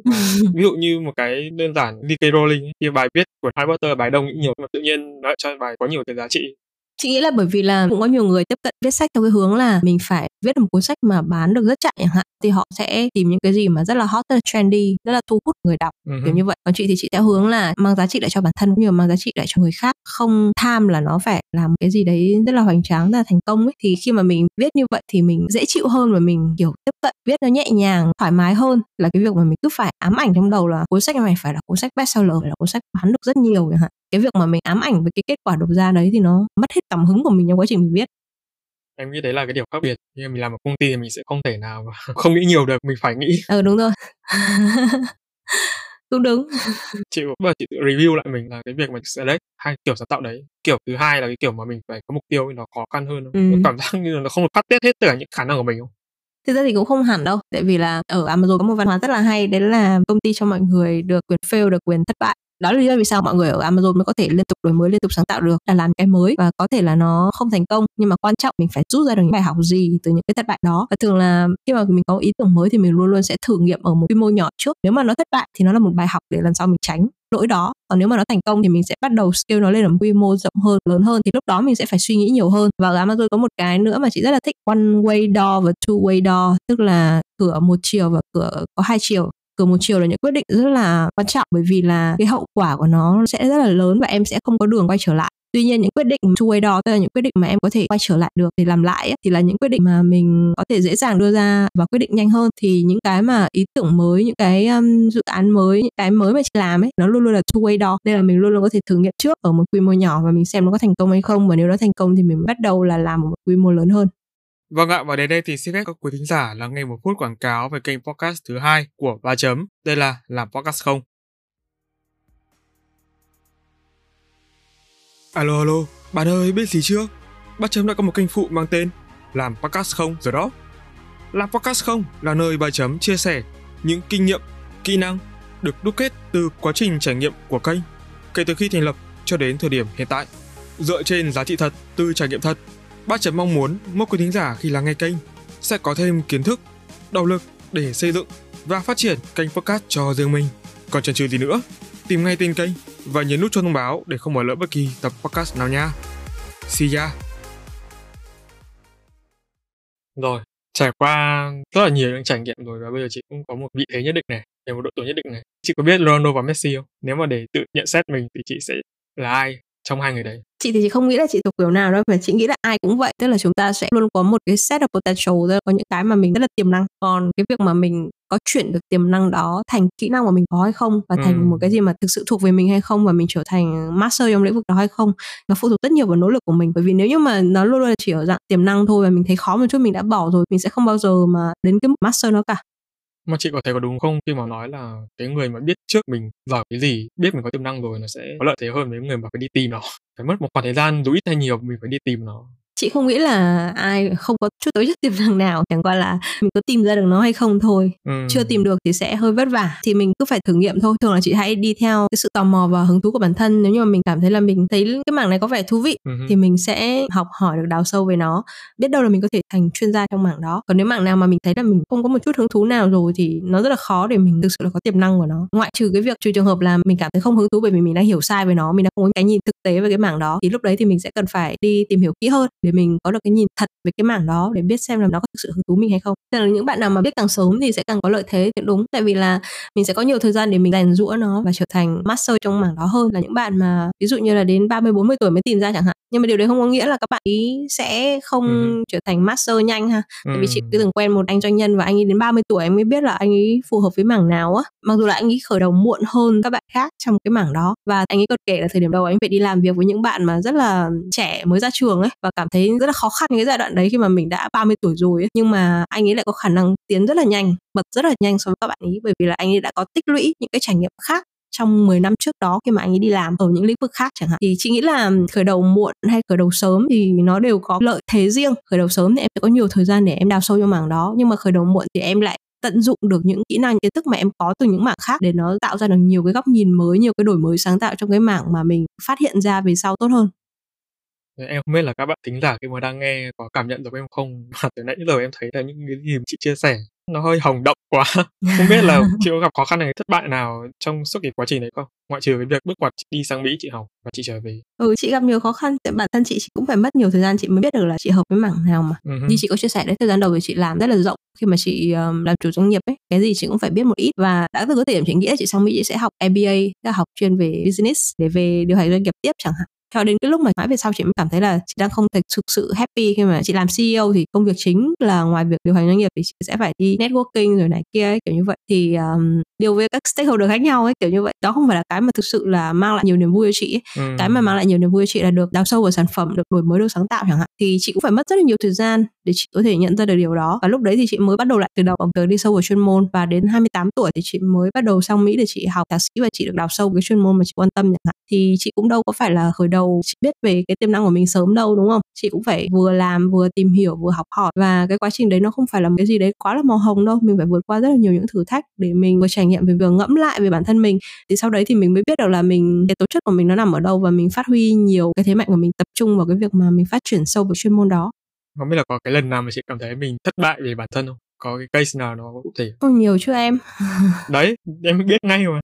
Ừ, thực ra thì là những ai mà điều hành doanh nghiệp á mọi người đều phải trải qua những cái giai đoạn up down nhiều. Và một câu nói đùa từ một người chị chơi thân ha chị nói là điều hành doanh nghiệp giống như kiểu là lên voi xuống chó ấy em. Lúc lên thì rất là lên nhưng lúc xuống thì rất là đau khổ. Thế nên là lúc mà em nói là chia sẻ của chị nó màu hồng thì chị cũng thấy hơi buồn cười. Bởi vì thực sự là nó nó không hề màu hồng. À, chẳng qua là cái đúc rút của chị các chị kể nó màu à, hồng à, okay. những cái trải nghiệm thì lúc nào cũng phải qua những rất là đau khổ thì mình mới có thể uh, nhận ra được nhiều cái bài học giá trị về bản thân nếu như mà cuộc sống của mình nó quá là bình lặng thì mình rất khó để mà nhận ra được nhiều bài học hay ho về bản thân mình uh-huh. lý do mà chị có được nhiều bài học như vậy là bởi vì chị vượt qua rất là nhiều những khó khăn rất là nhiều biến cố rồi nên là chị mới nhận ra được điều đó uh-huh. đôi khi mọi người cũng bảo chị là tại sao không lựa chọn một cuộc sống mà nó bình lặng hơn để cho mình cảm thấy nó nhẹ nhàng nó dễ chịu hơn là một cuộc sống mà nó quá nhiều biến cố về drama như cuộc sống của chị tuy nhiên là chị nghĩ là nó là tùy thuộc vào tính cách của mỗi người ấy. nếu như mà em cảm thấy là em muốn tạo ra một cái gì đấy nó đột phá, sáng tạo, rồi em muốn là em có rất là nhiều những câu chuyện thú vị của cuộc sống của mình mà cuộc sống mà nó không đều đều bằng bằng, em sẽ phải chấp nhận là sẽ có rất là nhiều những giai đoạn mà em sẽ vất vả, khó khăn, rất là nhiều biến cố phải trải qua tức là cái lúc mà chị ngộ ra là mình thất bại, trước đó chị có chấp nhận không tức là chị có gặp cái vấn đề gì trong việc chấp nhận, đây là thất bại của tôi và tôi đã sai rồi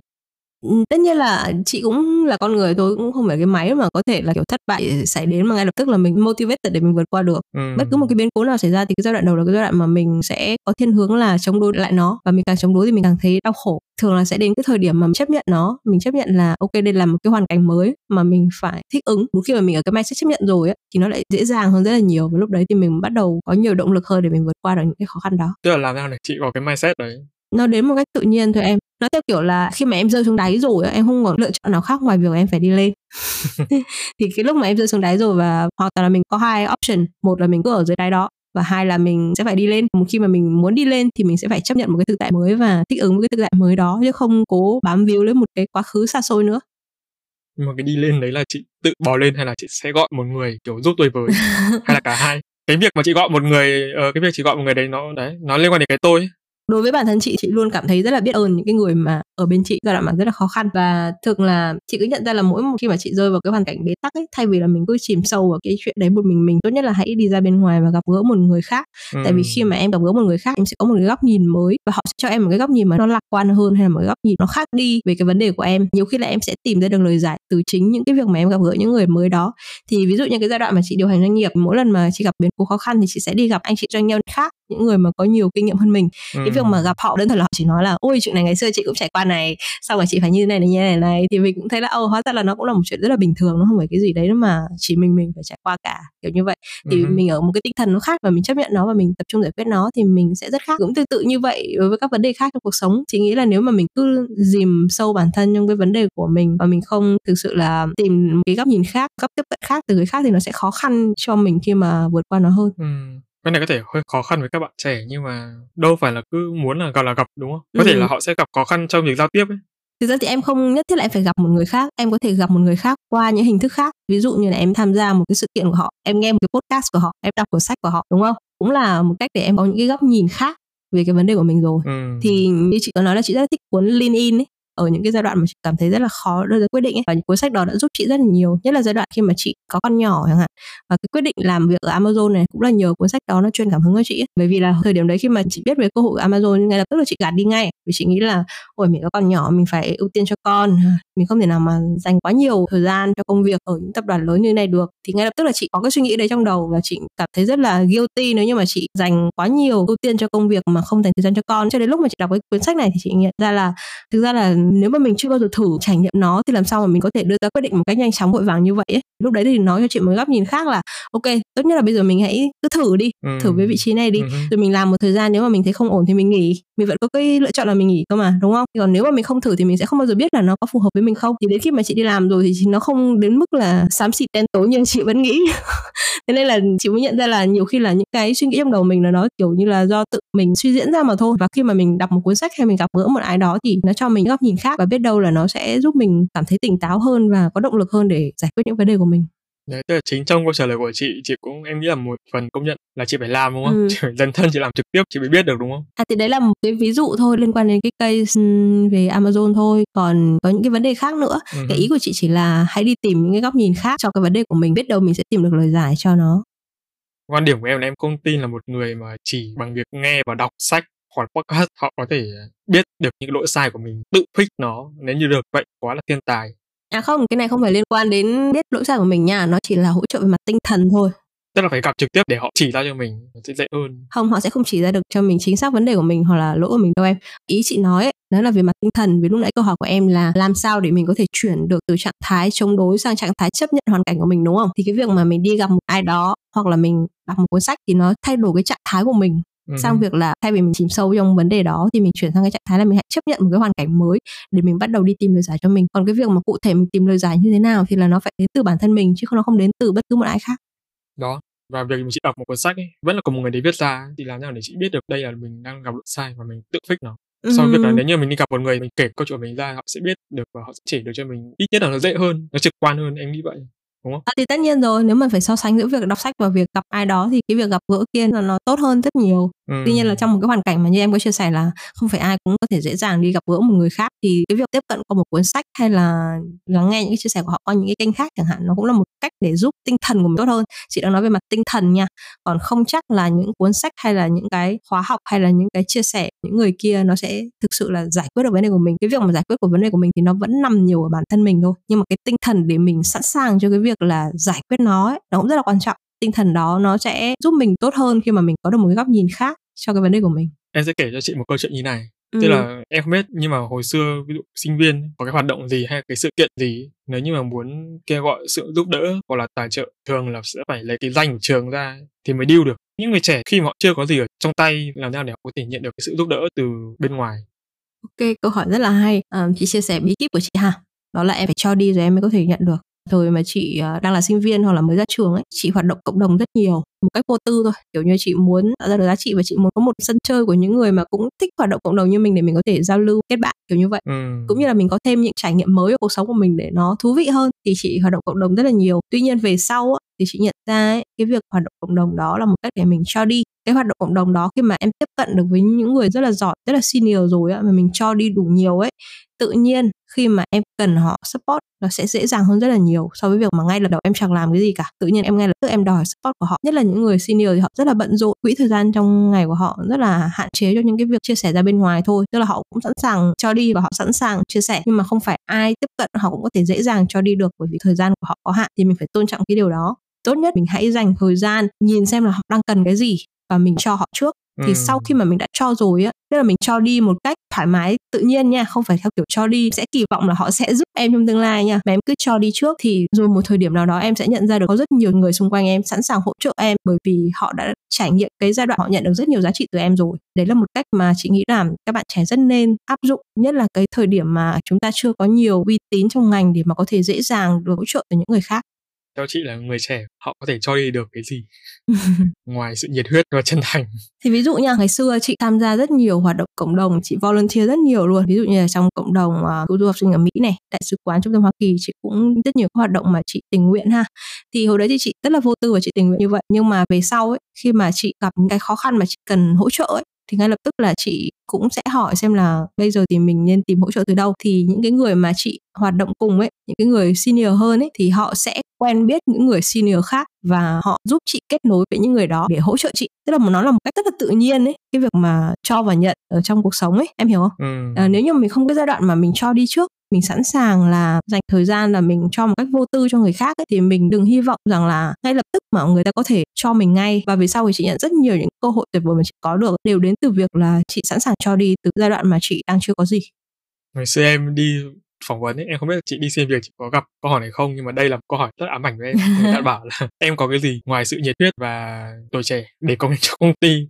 Em không biết đấy là còi tu từ hay là thực sự họ muốn biết họ muốn khai thác được cái điều gì ở một cái người trẻ trong vai trò là ứng viên.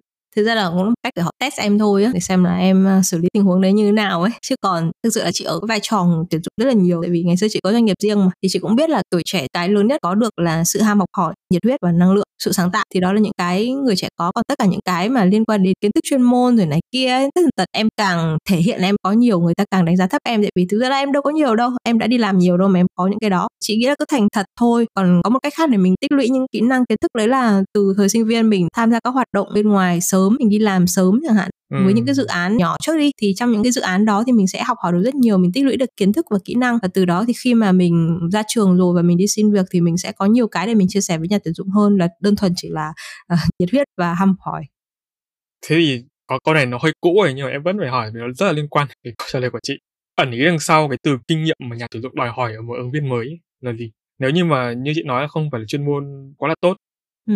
Thực ra kinh nghiệm bao gồm một là như em nói là liên quan đến chuyên môn, thời gian mình đi làm trong lĩnh vực đó và cái thứ hai đó là liên quan đến professionalism, sự chuyên nghiệp tại vì nếu như mà em mới đi làm thôi có nhiều cái em sẽ không biết xử lý trong công việc như thế nào còn nếu mà em đã đi làm việc lâu rồi á thì em đã tích lũy được cái việc nó nhiều khi là cái cách mà em giao tiếp ở nơi công sở này rồi cách em giải quyết khi mà vấn đề phát sinh này ừ. cách em tiêu với lại deadline wow. này cách em uh, lên kế hoạch công việc của mình này tất tận nó đều nằm trong kinh nghiệm đấy hết nó gắn với từ professionalism ví dụ như là ở Amazon thì có một nguyên tắc lãnh đạo mà mọi người rất là đề cao đấy là earn trust tức là em phải có được lòng tin của người khác. Và làm sao để em có được lòng tin của người khác? Bằng việc một khi mà em đã đưa ra ví dụ deadline chẳng hạn, thì đến deadline em sẽ phải thực hiện lời hứa đấy. Còn nếu mà em đưa ra một cái lời hứa và em đi ngược lại với lời hứa của em là em đã mất đi cái niềm tin của người khác rồi. Cái đấy nó cũng gắn với professionalism mà chị nói. Và một khi mà mình đã cam kết về điều gì thì mình phải đảm bảo là mình thực hiện theo cái cam kết đó. Nó sẽ, nó là một dạng thương hiệu cá nhân của mình đó, trong mắt của người ta. Cái việc mà nhà tuyển dụng mà đòi hỏi em có kinh nghiệm ấy, thực ra là bởi vì họ cũng đã phải trải qua những cái giai đoạn rất là khó khăn khi mà làm việc với các bạn mới ra trường mà không có một chút kinh nghiệm nào. Nhiều khi là cách mà các bạn giao tiếp nó đang rất là thiếu chuyên nghiệp hoặc là cái việc các bạn ấy quản lý công việc nó rất là nhiều vấn đề chẳng hạn. Cái đó chỉ khi mà em có kinh nghiệm rồi ấy, thì em mới biết cách xử lý những vấn đề đó một cách tốt hơn. Hy vọng là nhà tuyển dụng hiện tại hoặc là tương lai nghe đoạn này sẽ ghi rõ ra là họ cần kinh nghiệm gì ứng viên nó không bị hoang mang đỡ mất thời gian của nhau. Công nhận. Chị cũng nghĩ là là thay vì nghĩ ra những cái câu hỏi nó gọi là tricky fancy thì chị nghĩ là nên thẳng thắn với nhau ấy là khi mà chị tham gia tuyển dụng tại Amazon thì nó có rất là nhiều vòng tận 7 vòng cơ wow. nhưng mà mỗi một vòng bên HR ờ, rất là minh bạch về cái chuyện là vòng này sẽ test cái gì và ứng viên nên theo format gì để có thể trả lời câu hỏi là một cách tốt nhất kiểu như vậy. Thậm chí là họ còn đưa ra những video hoặc là những cái example những cái ví dụ để mình có thể học hỏi để ứng viên không gặp cái vấn đề theo kiểu là nhiều khi chỉ vì mình không có kỹ năng phỏng vấn mà mình bị mất công việc ấy. Ừ. cái mà họ thực sự quan tâm là sau em có làm được việc hay không. Và đó là lý do vì sao mà Amazon mặc dù là họ mất rất là nhiều công sức cho cái việc tuyển dụng như là thường là họ tuyển dụng xong họ phỏng vấn xong á những cái người mà làm cùng ấy đều là những người mà rất là phù hợp với văn hóa của doanh nghiệp và làm việc một thời gian rất là dài. Bây giờ mới biết là Amazon tuyển dụng tận 7 vòng.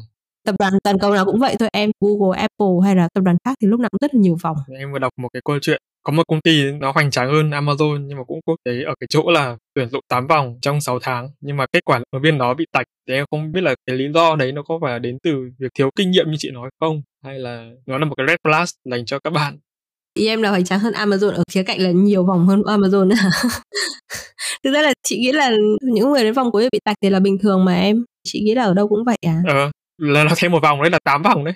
Đấy là nói vui thôi nhưng mà ý là tỉ tỉ lý do chị cũng không thể nào mà nói chính xác được lý do đó là gì ấy. Uh-huh. thường là lúc nào nó cũng bao gồm uh, kinh nghiệm kiến thức chuyên môn của em đồng thời là thái độ của em và sự phù hợp của em với văn hóa của họ.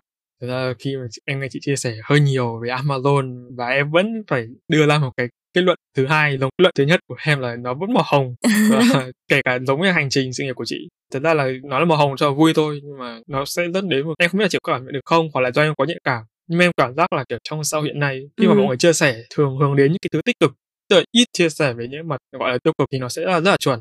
Tức là những cái mặt trái hoặc là mặt nó không được màu hồng lắm thì không biết là chị có cảm nhận được cái điều này không và tại sao nó lại có cái việc này? Thực ra nó cũng dễ hiểu thôi mà. Nếu như một bạn nào đấy mà cứ suốt ngày lên cấp lên hoặc là chia sẻ những cái điều rất là tiêu cực về cuộc sống của họ chẳng hạn bản thân em khi mà em đọc những nội dung như vậy em có thấy mệt không? Em có thấy cuộc sống của em nó bị chìm xuống không? Ít thì được nhiều quá thì không. Thì đấy thì em đã hiểu vì sao chưa? Vấn đề của mạng xã hội là mọi người không còn thực sự là authentic hoàn toàn một trăm phần trăm tức là mọi người có thể là những cái chia sẻ tích cực của họ là thật đó là những cái chuyện mà diễn ra thực sự trong cuộc sống của họ. Nhưng mà họ không muốn những người khác bị ảnh hưởng với sự tiêu cực của họ. Ừ. mạng xã hội nó cũng giống như một cuộc sống thu nhỏ thôi mà. Thì khi mà em đến môi trường văn phòng chẳng hạn khi mà em đang gặp rất nhiều vấn đề trong cuộc sống của em chẳng hạn có thể là em sẽ chủ động cho sếp của em biết về việc đó để sếp thông cảm. Nhưng mà em không thể lúc nào ngày nào đến văn phòng em cũng mang cái bộ mặt xám xịt bởi vì nó ảnh hưởng đến tất cả những người khác ở trong công ty đúng không cũng tương tự như vậy trên mạng xã hội thôi. Thì mọi người cũng không thể mà suốt ngày đưa những cái mặt trái của cuộc sống của mình lên được, tại vì như thế nó sẽ ảnh hưởng đến tinh thần của những người khác và mọi người cũng không muốn những người khác cảm thấy kiểu như là PT cuộc sống của mình ấy cảm thấy kiểu như là nhiều khi là mọi người có những cái sự tự tôn nhất định khiến cho họ không dám chia sẻ những cái vấn đề của họ lên. Thì chị nghĩ đấy là một cái chuyện rất là bình thường trong cuộc sống ấy. nên là thường là khi mà nhìn ở những cái góc độ mà bên ngoài thôi thì mọi người sẽ thấy là người khác thường là sẽ chia sẻ ở cái góc độ mà nó tươi sáng hơn. Bởi vì những cái góc độ đấy thì nó sẽ giúp mọi người uh, có được động lực hơn trong cuộc sống. Và bản thân chị khi mà chị chia sẻ trên mạng xã hội thì chị không hoàn toàn đưa màu hồng đâu chị uh-huh. sẽ chia sẻ cả những khó khăn mà chị vượt qua nhưng mà thường là khi mà chị vượt qua rồi thì chị mới chia sẻ câu chuyện đó. Tại vì cái việc mà mình vượt qua rồi và mình chia sẻ cái khó khăn của mình ấy nó mới mang lại nhiều giá trị những bài học giá trị cho người khác. Còn những cái lúc mà mình đang tiêu cực ấy và mình chia sẻ ra ấy thì mình chỉ mang lại những cảm xúc tiêu cực cho người đọc thôi. Bản thân chị nhận ra được điều đó nên là chị sẽ lựa chọn thời điểm phù hợp để chị chia sẻ những chuyện nó không được tích cực lắm trong cuộc sống của mình. Còn buổi ngày hôm nay thì em cảm thấy là nó đang màu hồng quá là bởi vì em đặt câu hỏi nó chưa đủ giỏi để em trigger được những câu chuyện nó màu sáng của chị thôi. Đau quá honest truth ha. Tớ tính em nó là hỏi thẳng ấy. Cho nên nếu mà chị muốn em thì hỏi thẳng chị là có, có chuyện gì mà màu xám cuộc đời u tối không? Yeah. Dạ, chứ em không phải là kiểu mc vòng vòng vòng hỏi kiểu moi móc. Ừ chị chị biết chị trêu em thôi chị trêu em thôi. Giờ chị có thể kể đấy chị có thể kể là cái sự u ám của chị.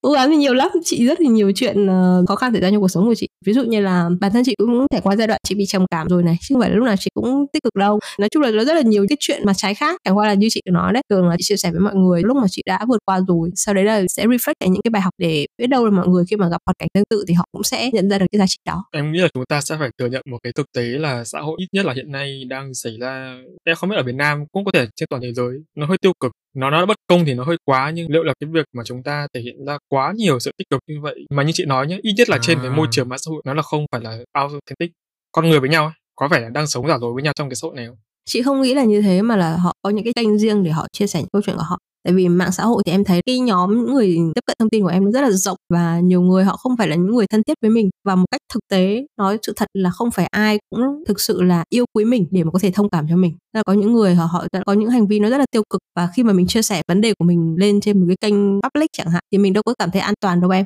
Giống ừ. như là việc mà mình đứng ra bên ngoài và mình chia sẻ ở môi trường khác không phải mạng xã hội cũng vậy. Khi mà mình chia sẻ những cái vấn đề của mình cho những người mà họ thực sự không hiểu mình và họ không quá quan tâm đến mình ấy nó sẽ làm vấn đề của mình nó tồi tệ hơn. Ừ. em cũng thấy là có rất nhiều những chuyện xảy ra rồi mà đúng không? Những cái câu chuyện viral và khi mà họ những cái vấn đề cá nhân trong gia đình đưa lên mạng xã hội và những người khác thì họ đưa ra những cái comment nó rất là tiêu cực. Thậm chí là còn xảy ra những cái chuyện mà uh, social bullying ấy tẩy chay người này người kia chỉ vì một cái hành động nào đấy mà thực sự không hề biết là cái câu chuyện đằng sau nó là như thế nào. Thì đấy là bản chất của mạng xã hội. Vậy nên cái việc mà mình lựa chọn cái gì mình đưa lên, cái gì không đưa lên cũng là một cách để mình bảo vệ bản thân mình ấy. Và ngoài cái chuyện là mình quan tâm đến người khác thì mình cũng phải biết cách để mình bảo vệ cho bản thân mình một cách tốt hơn. Thì chị nghĩ là đấy là một cái chuyện rất là bình thường. Còn cái chuyện mà mọi người hay đổ lỗi trên mạng xã hội thì chị nghĩ là nó cũng không công bằng lắm là cái việc mà bản thân mình khi mà mình trao đổi thì bản thân mình cũng phải có trách nhiệm cho cái việc lọc thông tin và check thông tin của mình. Là ví dụ như là em lên mạng xã hội và em thấy bạn bè em suốt ngày đưa những thông tin nó fancy về cuộc sống của họ, ví dụ như họ đi du lịch rất nhiều rồi ở sở hữu cái này sở hữu cái kia chẳng hạn thì bản thân em cũng phải ý thức được là đấy chỉ là hình ảnh họ muốn thể hiện ra thôi. Còn có những cái mặt trái khác trong cuộc sống mà họ sẽ không thể hiện ra thì một khi mà em đã nhận thức được điều đó rồi thì những cái gì người khác đưa ra nó sẽ không ảnh hưởng nhiều đến em nữa cơ mà nếu như mà trong trường hợp họ đưa ra một ví dụ tiêu cực, sự kiện tiêu cực kèm với đó là cái giải pháp hoặc là cái hành trình họ đã vượt qua thì em nghĩ nó cũng tốt mà. Nó cũng liên quan đến sự chia sẻ thôi, nhưng mà em thấy là cái điều đó nó còn không có cơ.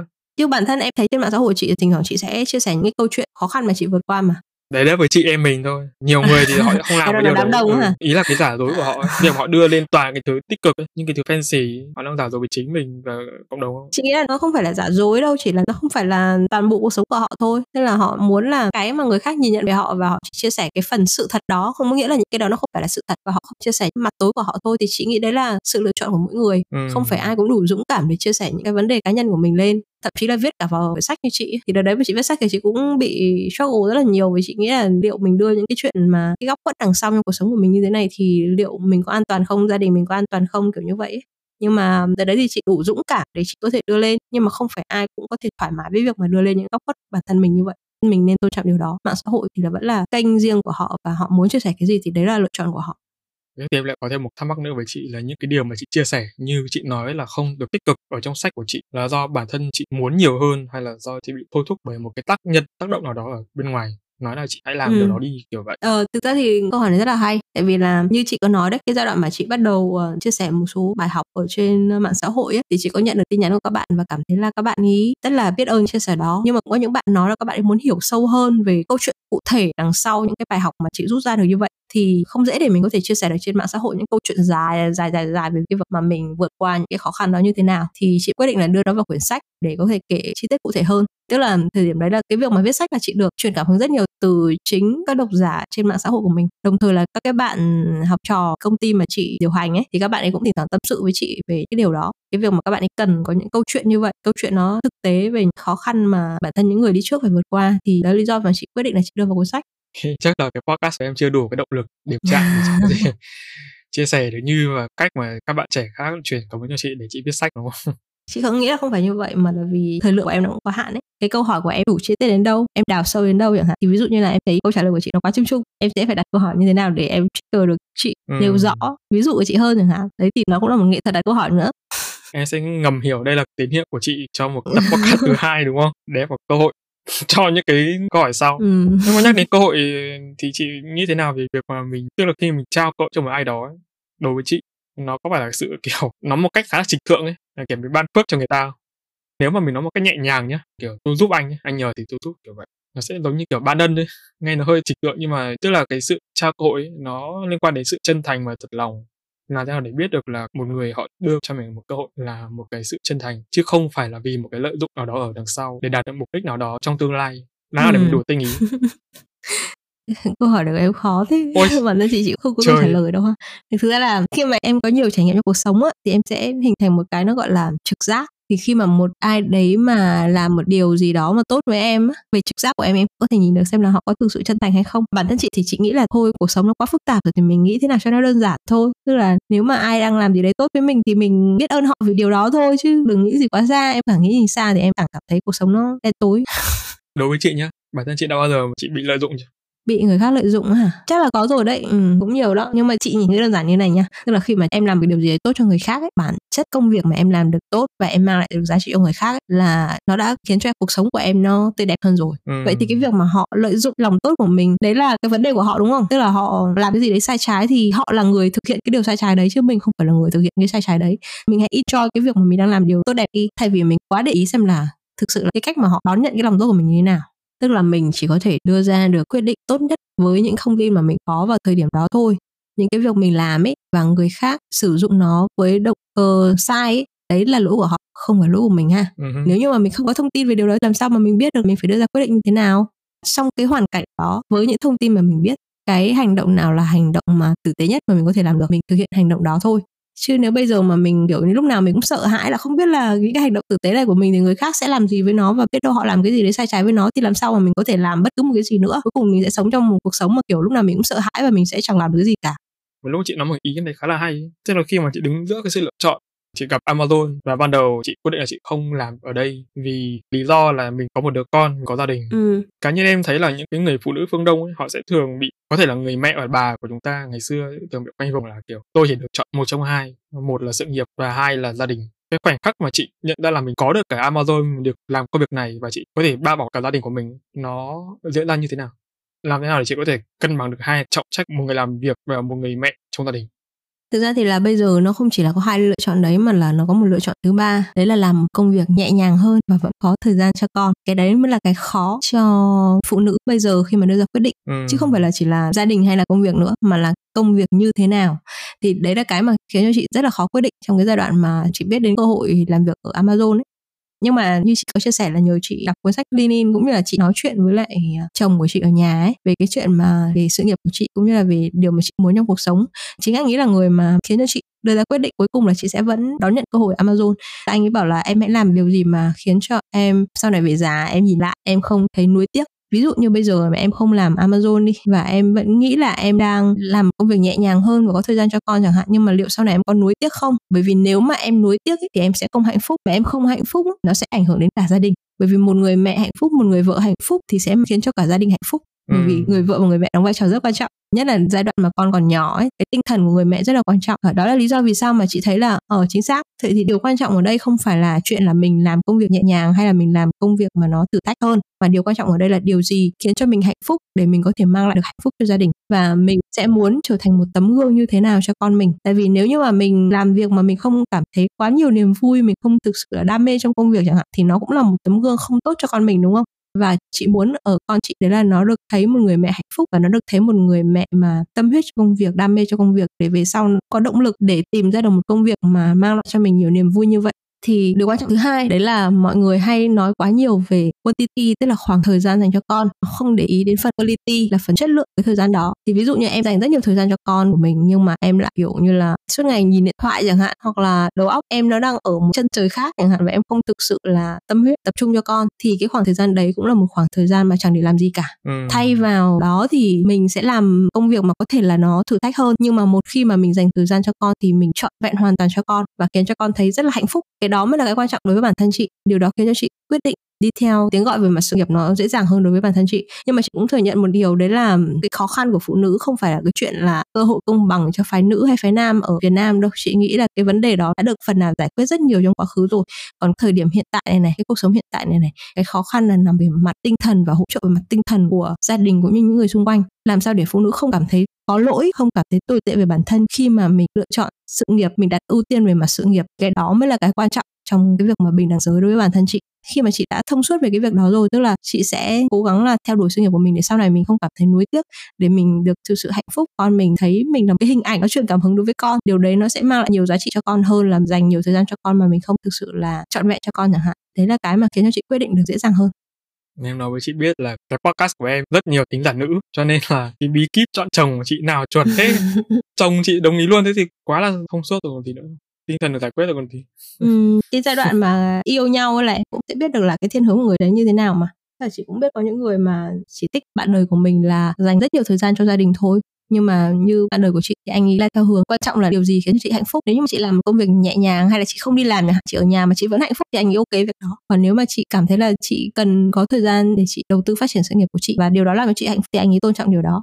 Chưa chắc là những người lập gia đình họ không có vấn đề với gia đình gốc của mình đâu chị nhé nếu như mà một cá nhân mà họ không có được cái sự ủng hộ ít nhất là về mặt tinh thần với gia đình thì nó có phải là cản trở không Ừ, chị nghĩ là giao tiếp với lại những người mà quyết định của mình nó ảnh hưởng lên như thế nào ấy. Cụ thể ở đây là chồng và con của mình khi mà mình đưa ra quyết định làm về sự nghiệp. Khi mà mình không có gia đình thì nó rất là dễ mình chỉ cần đưa ra quyết định sự nghiệp dựa vào bản thân mình thôi nhưng mà khi mà mình có gia đình rồi thì mình sẽ cần tham khảo ý kiến của những người xung quanh nữa. Cái việc mà mình liên tục giao tiếp và chia sẻ điều gì làm cho mình hạnh phúc, điều gì là mang đến cho mình niềm vui thì chị nghĩ là với một người bạn đời mà tôn trọng mình và muốn tạo dựng cái gia đình hạnh phúc với mình thì không ai là không muốn mình được hạnh phúc cả. Còn nếu mà người chồng mà còn không muốn vợ mình được hạnh phúc nữa, chị nghĩ là người đấy không nên là người chồng nữa. tại vì rõ ràng là mình ở cạnh nhau thì mình phải muốn người kia được hạnh phúc chứ đúng không? Thì cái việc mà liên tục giao tiếp với nhau và chia sẻ cho nhau biết điều gì làm cho mình hạnh phúc thì cũng sẽ dễ dàng cho mình đưa ra quyết định hơn. Ừ. bản thân chị chị cũng biết có những người có những người phụ nữ mà họ không thích đi làm quá nhiều và họ thích dành nhiều thời gian cho gia đình chẳng hạn và họ cảm thấy rất hạnh phúc với điều đó thì một người chồng mà thấu hiểu thì cũng sẽ động viên họ để họ được sống cái cách mà họ cảm thấy hạnh phúc. Không có nghĩa là em cứ phải lựa chọn sự nghiệp hay gia đình mà điều quan trọng ở đây là điều gì mang lại cho em hạnh phúc điều gì khiến cho em cảm thấy là là rewarding trong cái cuộc sống này? Và em chủ động trao đổi với bạn đời của mình và cả hai cùng tìm ra được một cái giải pháp nào mà có thể giải quyết được những cái vấn đề khác trong cuộc sống khi mà người kia lựa chọn cái con đường như vậy? Đấy là cách tốt nhất để em có thể giải quyết được những vấn đề như thế này. Thực ra em nhắc đến từ ly hôn ấy mà chị phản ứng đúng luôn ấy. Em cũng hơi giật mình. Nó là một cái giải pháp. Đối với em thì nó cũng là cuối cùng thôi. Không phải ai cũng có một gia đình bố mẹ ngồi xuống và biết lắng nghe con cái thì hiểu. Và người chồng của chị cũng không phải ai cũng hiểu sẵn nhanh đấy ừ. hoặc là có thể là hiểu khi mà mình nói ra em cũng biết là có rất nhiều cá nhân nhiều bạn trẻ chọn cái giải pháp nó kiểu như ly hôn ấy tức là từ bỏ gia đình của mình để gọi là xa xứ lập nghiệp thì cái việc đấy chính nghĩ nó phải là giải pháp không nếu như mà đặt trên cái bàn cân so sánh với ly hôn tức là ý là mình từ bỏ một thứ gì đó nó là quan trọng. Thực ra cái ngày mà chị uh, mới ra trường mà chị khởi nghiệp chị cũng gặp rất là nhiều vấn đề từ gia đình. Nhất là bố mẹ chị thì kiểu bố mẹ thì lúc nào cũng muốn con có một công việc ổn định không? để cảm thấy yên tâm còn mình thì kiểu tự nhiên lại đi khởi nghiệp xong rồi làm chủ doanh nghiệp kiểu như là rất là bấp bênh ấy chẳng bố mẹ nào thấy vui vì điều đó cả. Ừ. à, cách mà chị uh, nói chuyện với bố mẹ chị đấy là chị sẽ bảo bố mẹ chị là cho chị một khoảng thời gian. Thì đợt đấy chị có nói bố mẹ là hãy cho con một năm để con được thử theo cái con đường này đã. Nếu mà sau một năm mà nó vẫn bấp bênh nó vẫn nhiều vấn đề nó vẫn kiểu quá đau khổ uh, vật vã thì con sẽ cân nhắc cái phương án là đi làm ở một nơi mà nó ổn định hơn. Thì khi mà chị cho bố mẹ một cái khoảng thời gian như thế thì bố mẹ cũng cảm thấy yên tâm hơn. Và sau một năm thì thấy hoạt động kinh doanh của chị có vẻ ổn thì bố mẹ hoàn toàn là ok ừ. uh, với việc đó.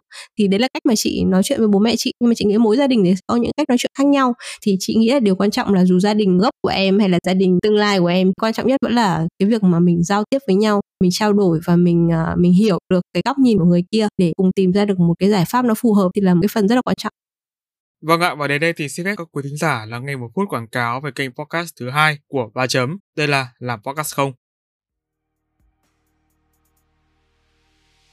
Alo alo, bạn ơi biết gì chưa? Ba Chấm đã có một kênh phụ mang tên Làm Podcast Không rồi đó. Làm Podcast Không là nơi Ba Chấm chia sẻ những kinh nghiệm, kỹ năng được đúc kết từ quá trình trải nghiệm của kênh kể từ khi thành lập cho đến thời điểm hiện tại.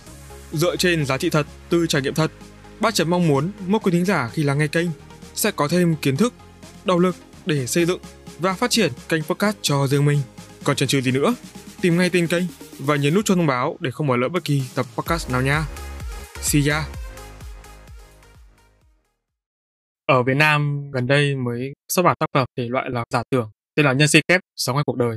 Em không biết là chị đã đọc quyển này chưa, ừ. nhưng mà nội dung của nó sẽ nói về việc đặt trong một tình huống giả định tức là một người họ có một linh hồn nhưng mà lại sống ở trong hai thân xác khác nhau, với hai số phận khác nhau. Thì ví dụ như ở trong cái trường hợp của chị, trong cái tập podcast này, em sẽ tạm đặt ra một cái giả định là chị đã bao giờ chị tưởng tượng ra bản thân mình ở một cái vũ trụ song song, chị sẽ là một trang trần khác, không có được những cái điều kiện như hiện tại. Gần như là đối lập, cách giải quyết của chị nó sẽ như thế nào với những cái trường hợp mà mình vừa đưa ra. Chị sẽ dựa vào đâu để chị đi lên? Chị nghĩ cái này nó rất là cá nhân, tức là mỗi người sẽ có những tiêu chí riêng và họ có những cái giá trị riêng mà họ theo đuổi. Ví dụ như là có những bạn mà trải nghiệm một cái cuộc sống khác, cột mốc sự nghiệp khác nó rất là lớn nó là cái mà mang lại cho họ cực kỳ nhiều niềm vui trong cuộc sống và họ nhận ra là mà lập gia đình không phải là cái lựa chọn phù hợp đối với họ, thì mình hoàn toàn tôn trọng đấy là quyết định của họ thôi. Chị nghĩ là không cái gì đúng hay sai ở đây cả, mà là mỗi người thì họ sẽ có những tiêu chí riêng và chị đồng ý với em là không phải gia đình nào mà bố mẹ cũng dễ dàng, kiểu, lắng nghe và thấu hiểu con cái thường là chị quan sát bạn bè chị ha thường là mọi người hay dùng hai giải pháp. Ừ. đầu tiên sẽ nỗ lực giao tiếp với bố mẹ để hiểu cái góc nhìn của bố mẹ trước và sau đấy thì là trao đổi góc nhìn của mình. Và nếu mà bố mẹ có thể thấu hiểu được thì là quá tuyệt vời. Còn nếu mà trường hợp thứ hai thấy bố mẹ không thấu hiểu ấy, thì bạn ấy cứ âm thầm bạn ấy làm theo cái hướng bạn ấy muốn thôi. Thì uh, sau đấy khi mà đến lúc mà bạn ấy làm thành công rồi thì bạn mới nói với bố mẹ biết thì lúc đấy bố mẹ cũng chẳng lo lắng gì nữa. Thì chị nghĩ là cái việc mà mình chủ động giao tiếp với gia đình ở mức độ nào chia sẻ thông tin nào mà mình không chia sẻ thông tin nào, thì đó là hoàn toàn là quyết định ở góc độ cá nhân và tùy vào từng hoàn cảnh của từng gia đình. Mới biết được là nên làm như thế nào. Còn chị thì chị cũng thấy mình may mắn bởi vì là bố mẹ chị rất là lắng nghe tôn trọng quyết định của chị á. Nên là chị có thể làm được như vậy. Bạn bè chị chị thấy rất nhiều người làm cách đó, đặc biệt là các bạn nam ấy, các bạn ấy rất là mạnh mẽ. thì thấy là phụ nữ hay hay có thiên hướng là sẽ phải bonding với gia đình nhiều hơn ở cái khía cạnh là chia sẻ nhiều hơn. Còn các bạn nam thì thường là có thiên hướng chia sẻ ít hơn và chị quan sát, đặc biệt là cái giai đoạn mà chị khởi nghiệp, những người mà cũng khởi nghiệp khác, ở lứa tuổi của chị mà là đàn ông ấy thường là bố mẹ cũng không thích cái việc mà giai đoạn các bạn ấy khởi nghiệp thay vì là đi làm có một công việc ổn định đâu. Thì các bạn ấy chọn cách là nếu mà bố mẹ không thích thì các bạn ấy cứ làm và không để bố mẹ biết về cái điều đó. Và đến khi mà các bạn thành công rồi thì các bạn mới nói cho bố mẹ biết chẳng hạn. Thì chị nghĩ là cái chuyện đấy là lựa chọn cá nhân của mỗi người ấy và kể cả một vũ trụ song song khi mà bố mẹ chị không thực sự là hiểu chị ấy. Ừ. thì chắc là chị sẽ lựa chọn cách là chị sẽ chia sẻ những cái phần nào mà cảm thấy có thể kết nối được với bố mẹ dễ dàng hơn. Còn những cái phần nào mà cảm thấy là mình chia sẻ ra chỉ làm bố mẹ đau buồn nhiều hơn đau khổ nhiều hơn. Tốt nhất là mình tự giải quyết mình giải quyết xong rồi chia sẻ sau. Uhm. chỉ trong cái case mà chị em mình đang bàn đấy nhé theo chị là cái yếu tố vật chất và tinh thần cái nào quan trọng hơn?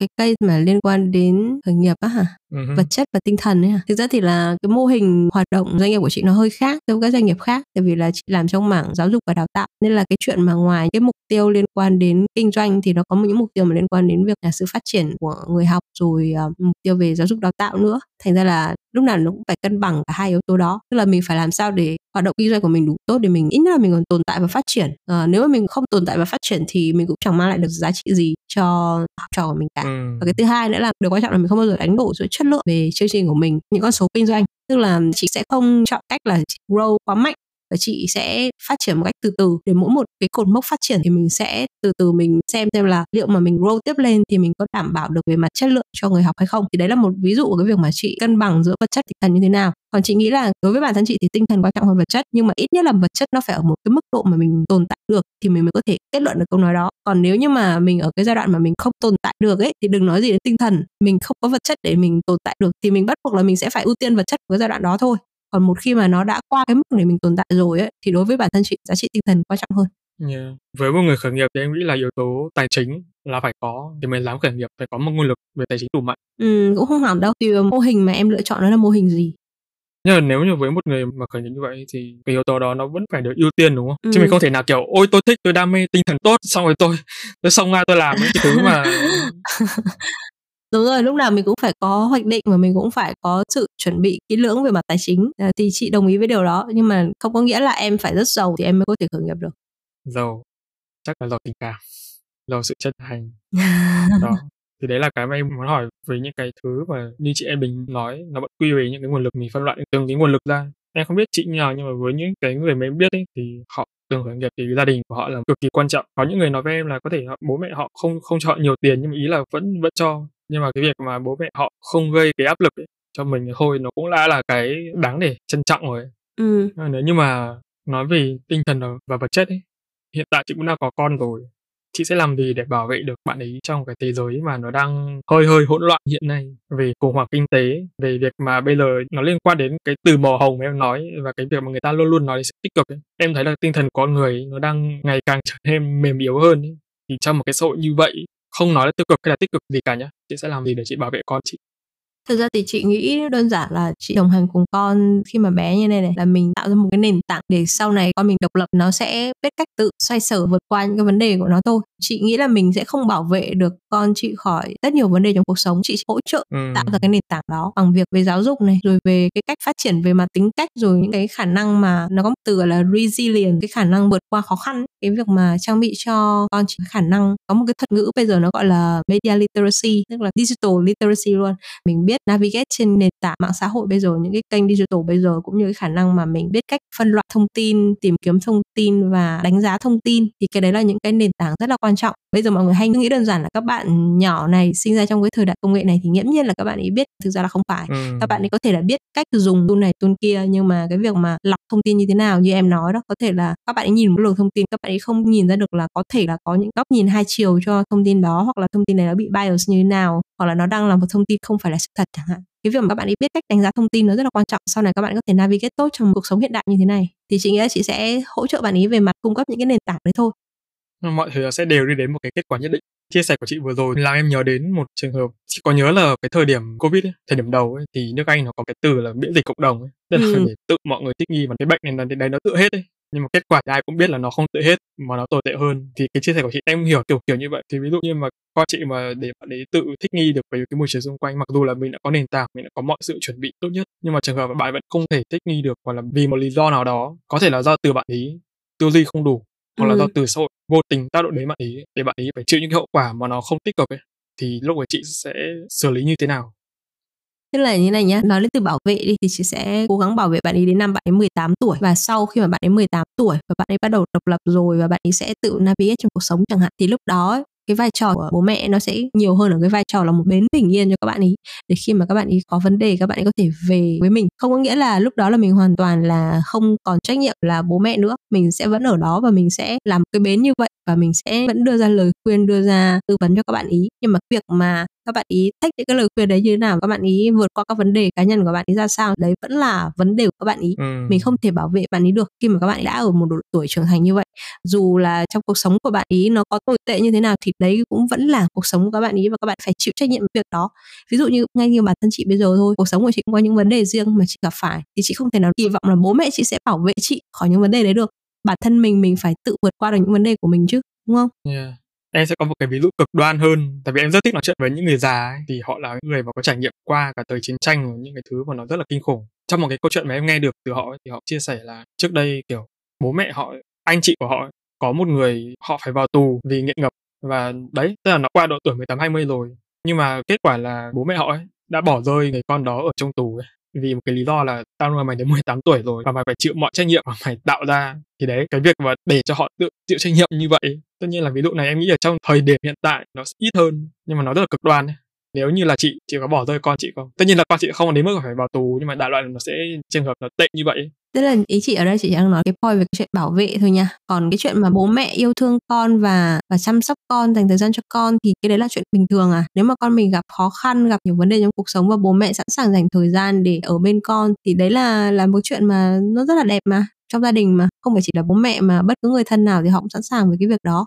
Cái chuyện mà bảo vệ ấy là một cái chuyện khác tại vì là nếu mà bố mẹ lúc nào cũng bảo vệ con ấy thì con nó lúc nào cũng sẽ cảm giác mình bao bọc và mình không bao giờ trưởng thành được cả. Kể cả cái việc mà bạn ấy ngoài 18 tuổi và bạn ấy nghiện ngập chẳng hạn bạn ấy phải đi tù chẳng hạn thì đấy vẫn là cái hành động của bạn ấy và bạn phải chịu trách nhiệm với cái hành động đó. Ừ. còn cái việc mà bạn ấy ra ngoài tù và có gia đình để bạn ấy về để bạn ấy có một nơi để hỗ trợ bạn ấy trong giai đoạn đầu thì đấy là cái việc mà bạn ấy phải biết ơn bố mẹ vì điều đó chứ không có nghĩa đấy là trách nhiệm của bố mẹ dành cho bạn ấy vì điều đó bởi vì bạn ấy đã trên 18 tuổi ừ. bạn ấy phải có trách nhiệm với cuộc sống của mình. Thì cái ý của chị là như vậy. Một khi mà mình không nắm giữ trách nhiệm với cuộc sống của mình ấy thì lúc nào mình cũng sẽ cảm giác mình phụ thuộc người khác và không bao giờ mình trưởng thành được cả.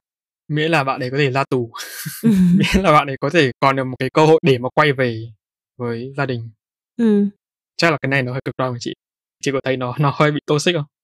Chị cũng không thấy gì toxic lắm nhưng mà quan điểm của chị nó rất là rõ ràng thôi. Tức là ngoài 18 tuổi đấy là việc của đứa con đứa con phải chịu trách nhiệm. Nên chị không thấy bố mẹ kia có vấn đề gì hết. Cách yêu thương của mỗi người sẽ là khác nhau. Họ có cách yêu thương của họ riêng và việc mà không làm gì để hỗ trợ con của họ lúc mà con của họ trong tù ấy đấy cũng không phải là lỗi của họ. Mình cũng không thể nào mà đánh giá họ vì điều đấy được cả. Ừ. tại vì đấy là quyết định của họ và cái cách mà họ yêu thương đứa con nó là nó khác với mình không có nghĩa là họ sai. Thì chị không bao giờ muốn đánh giá người khác vì những điều như vậy. Nhân nói về gia đình nhân nói về một quan hệ thì nếu như mà chị chỉ có một ngày để sống ấy chị sẽ muốn làm điều thứ nhất cho những vòng tròn quan hệ xung quanh mình vòng tròn gần nhất ngày để sống thì chắc là chị sẽ trở về với gia đình chị sẽ um, chơi với con. Làm gì với họ? Tất nhiên là sẽ trở về rồi. Ừ, nhưng mà ý ra chị sẽ làm gì? Làm gì với họ hả? Chị sẽ uh, ăn những món thật là ngon cùng gia đình với nhau. À, sẽ nói uh, kiểu những lời yêu thương mà bình thường mình hay lười nói ấy, kiểu ngại ấy. mình sẽ nói lời yêu thương nhiều hơn thực ra là bây giờ thì chị cũng nói yêu thương nhiều hơn so với ngày xưa rồi. Từ lúc mà chị có con thì chị cũng cảm thấy được hiểu bố mẹ hiểu những vất vả mà bố mẹ phải hy sinh cho mình ngày xưa nhiều hơn ấy thì mình cũng thể hiện tình cảm nhiều hơn. Uh-huh. nếu mà có một ngày thì chị sẽ muốn ở một ngày đó là chị sẽ được bên cạnh uh, bố mẹ chị này con chị này và chồng chị. Nghe đơn giản nhỉ? Ừ đơn giản thôi. À, ngoài ra thì chị sẽ có một chút thời gian để chị ngồi chị sẽ viết lại về những bài học thú vị trong cuộc sống của chị mà chị sẽ coi như là một dạng để gửi lại cho các bạn thế hệ sau chẳng hạn lúc ấy thì sẽ lập kỷ lục về việc một ngày ra một cuốn sách. Không một bài viết thôi chắc là cũng không viết được một cuốn sách đâu. Thật ra em thấy nhiều người mà họ làm cho ngành sáng tạo nói chung họ sẽ thường nghĩ đến việc là một ngày nào đấy mình sẽ viết tự truyện ấy, kể về cuộc đời tôi. Nếu mà chị viết một cuốn sách thứ hai thì đó có phải cuốn tự truyện không? Là một cái gì đấy đại loại thì cũng chưa nghĩ cuốn sách thứ hai chị sẽ viết cái gì đâu. Ví dụ như là với tập podcast này thì chị có thể mô tả nó với một hình thức kiểu storytelling. Thay vì viết mình sẽ nói và chốt lại là sẽ gửi gắm một thông điệp nào đó đến các bạn trẻ chẳng hạn ừ chị nghĩ là tại vì ngày bé chị hay có nhiều mặc cảm về bản thân ấy đấy cũng là lý do vì sao mà chị rất là hay chia sẻ để cho các bạn hiểu được là cái hành trình bản thân chị cũng phải vượt qua rất là nhiều cái vấn đề cá nhân của mình vượt qua những cái mặc cảm đó những cái người khác nói về mình và mình tự nhận là bản thân mình có những giá trị đấy mình vội vàng tin vào cái điều đó và mình đánh mất rất nhiều cơ hội cho bản thân mình ấy. Ừ. mãi đến thời điểm mà chị vượt qua được cái chuyện đó tức là chị không vội vàng tin những cái nhận định của người khác về bản thân mình thì mới là lúc mà chị cảm thấy là chị thực sự là trở thành một con người khác. Chị cảm thấy liều lĩnh hơn mạnh mẽ hơn và trải nghiệm nhiều hơn và lúc đấy mình được đổi mới sáng tạo nhiều hơn. Nếu mà chị viết một cuốn tự chuyện thì chị cũng sẽ tập trung nhiều vào thông điệp đó tức là con người thì lúc nào chúng ta cũng sẽ gặp rất là nhiều những vấn đề cá nhân trong cuộc sống và nhiều khi là chúng ta bị những cái vấn đề đó những cái nhận định của người khác nó làm mình bị đẩy lùi lại ấy. Ừ. chị sẽ chia sẻ nhiều ở cái việc mà chị break được những barrier đấy những nhận định đấy để mình có thể vượt lên phát huy được tốt nhất cái thế mạnh của mình và sống cái cuộc sống mà mình muốn đấy cũng là lời nhắn nhủ của chị cho các bạn trẻ đúng không những người mà đang nghe ừ. em và những người nào mà đang nghe thì sẽ cố gắng làm được như những gì mà chị chia sẻ trong buổi ngày hôm nay để mà nói ra một cái nhận định chị muốn là các bạn trẻ sẽ giống chị không? Không, chị cũng chẳng muốn ai phải giống chị. Tại vì rõ ràng là chị đang được những thành công mà nhiều người mong muốn ấy. mà cái lộ trình của chị nó cũng không quá là khó khăn. Theo như cái buổi ngày hôm nay thì chưa đến cái đoạn khó khăn cuộc sống nào nó cũng có coi như là điểm màu hồng và những cái điểm màu xám riêng ấy. chị nghĩ là chị không hề hy vọng là các bạn ấy sẽ có một cuộc sống giống chị mà chị hy vọng là các bạn ấy có thể sống được một cuộc sống như các bạn ấy mong muốn quan trọng là lựa chọn cái cuộc sống mà mình mong muốn, chứ chị không muốn là nhất nhất là mọi người sẽ phải theo một kiểu cuộc sống nhất định. Điều quan trọng là mình hiểu mình muốn gì và nỗ lực tạo ra cái cuộc sống mà mình mong muốn. Ok ạ. Cảm ơn chị.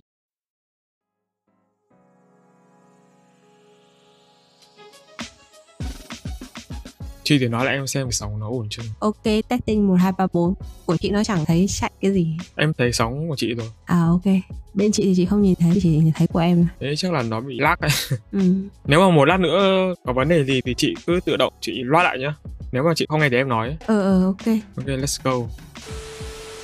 Chị thấy tập podcast này nào? Chị thấy cũng thú vị hơi mệt dài quá.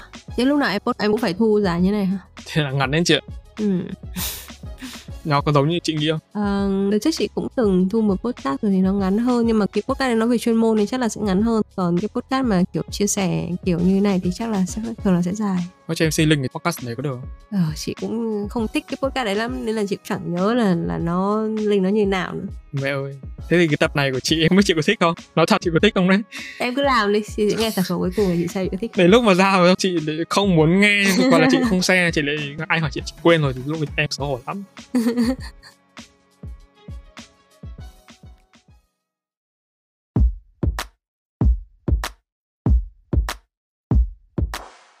Cảm ơn các bạn đã lắng nghe bài chấm podcast.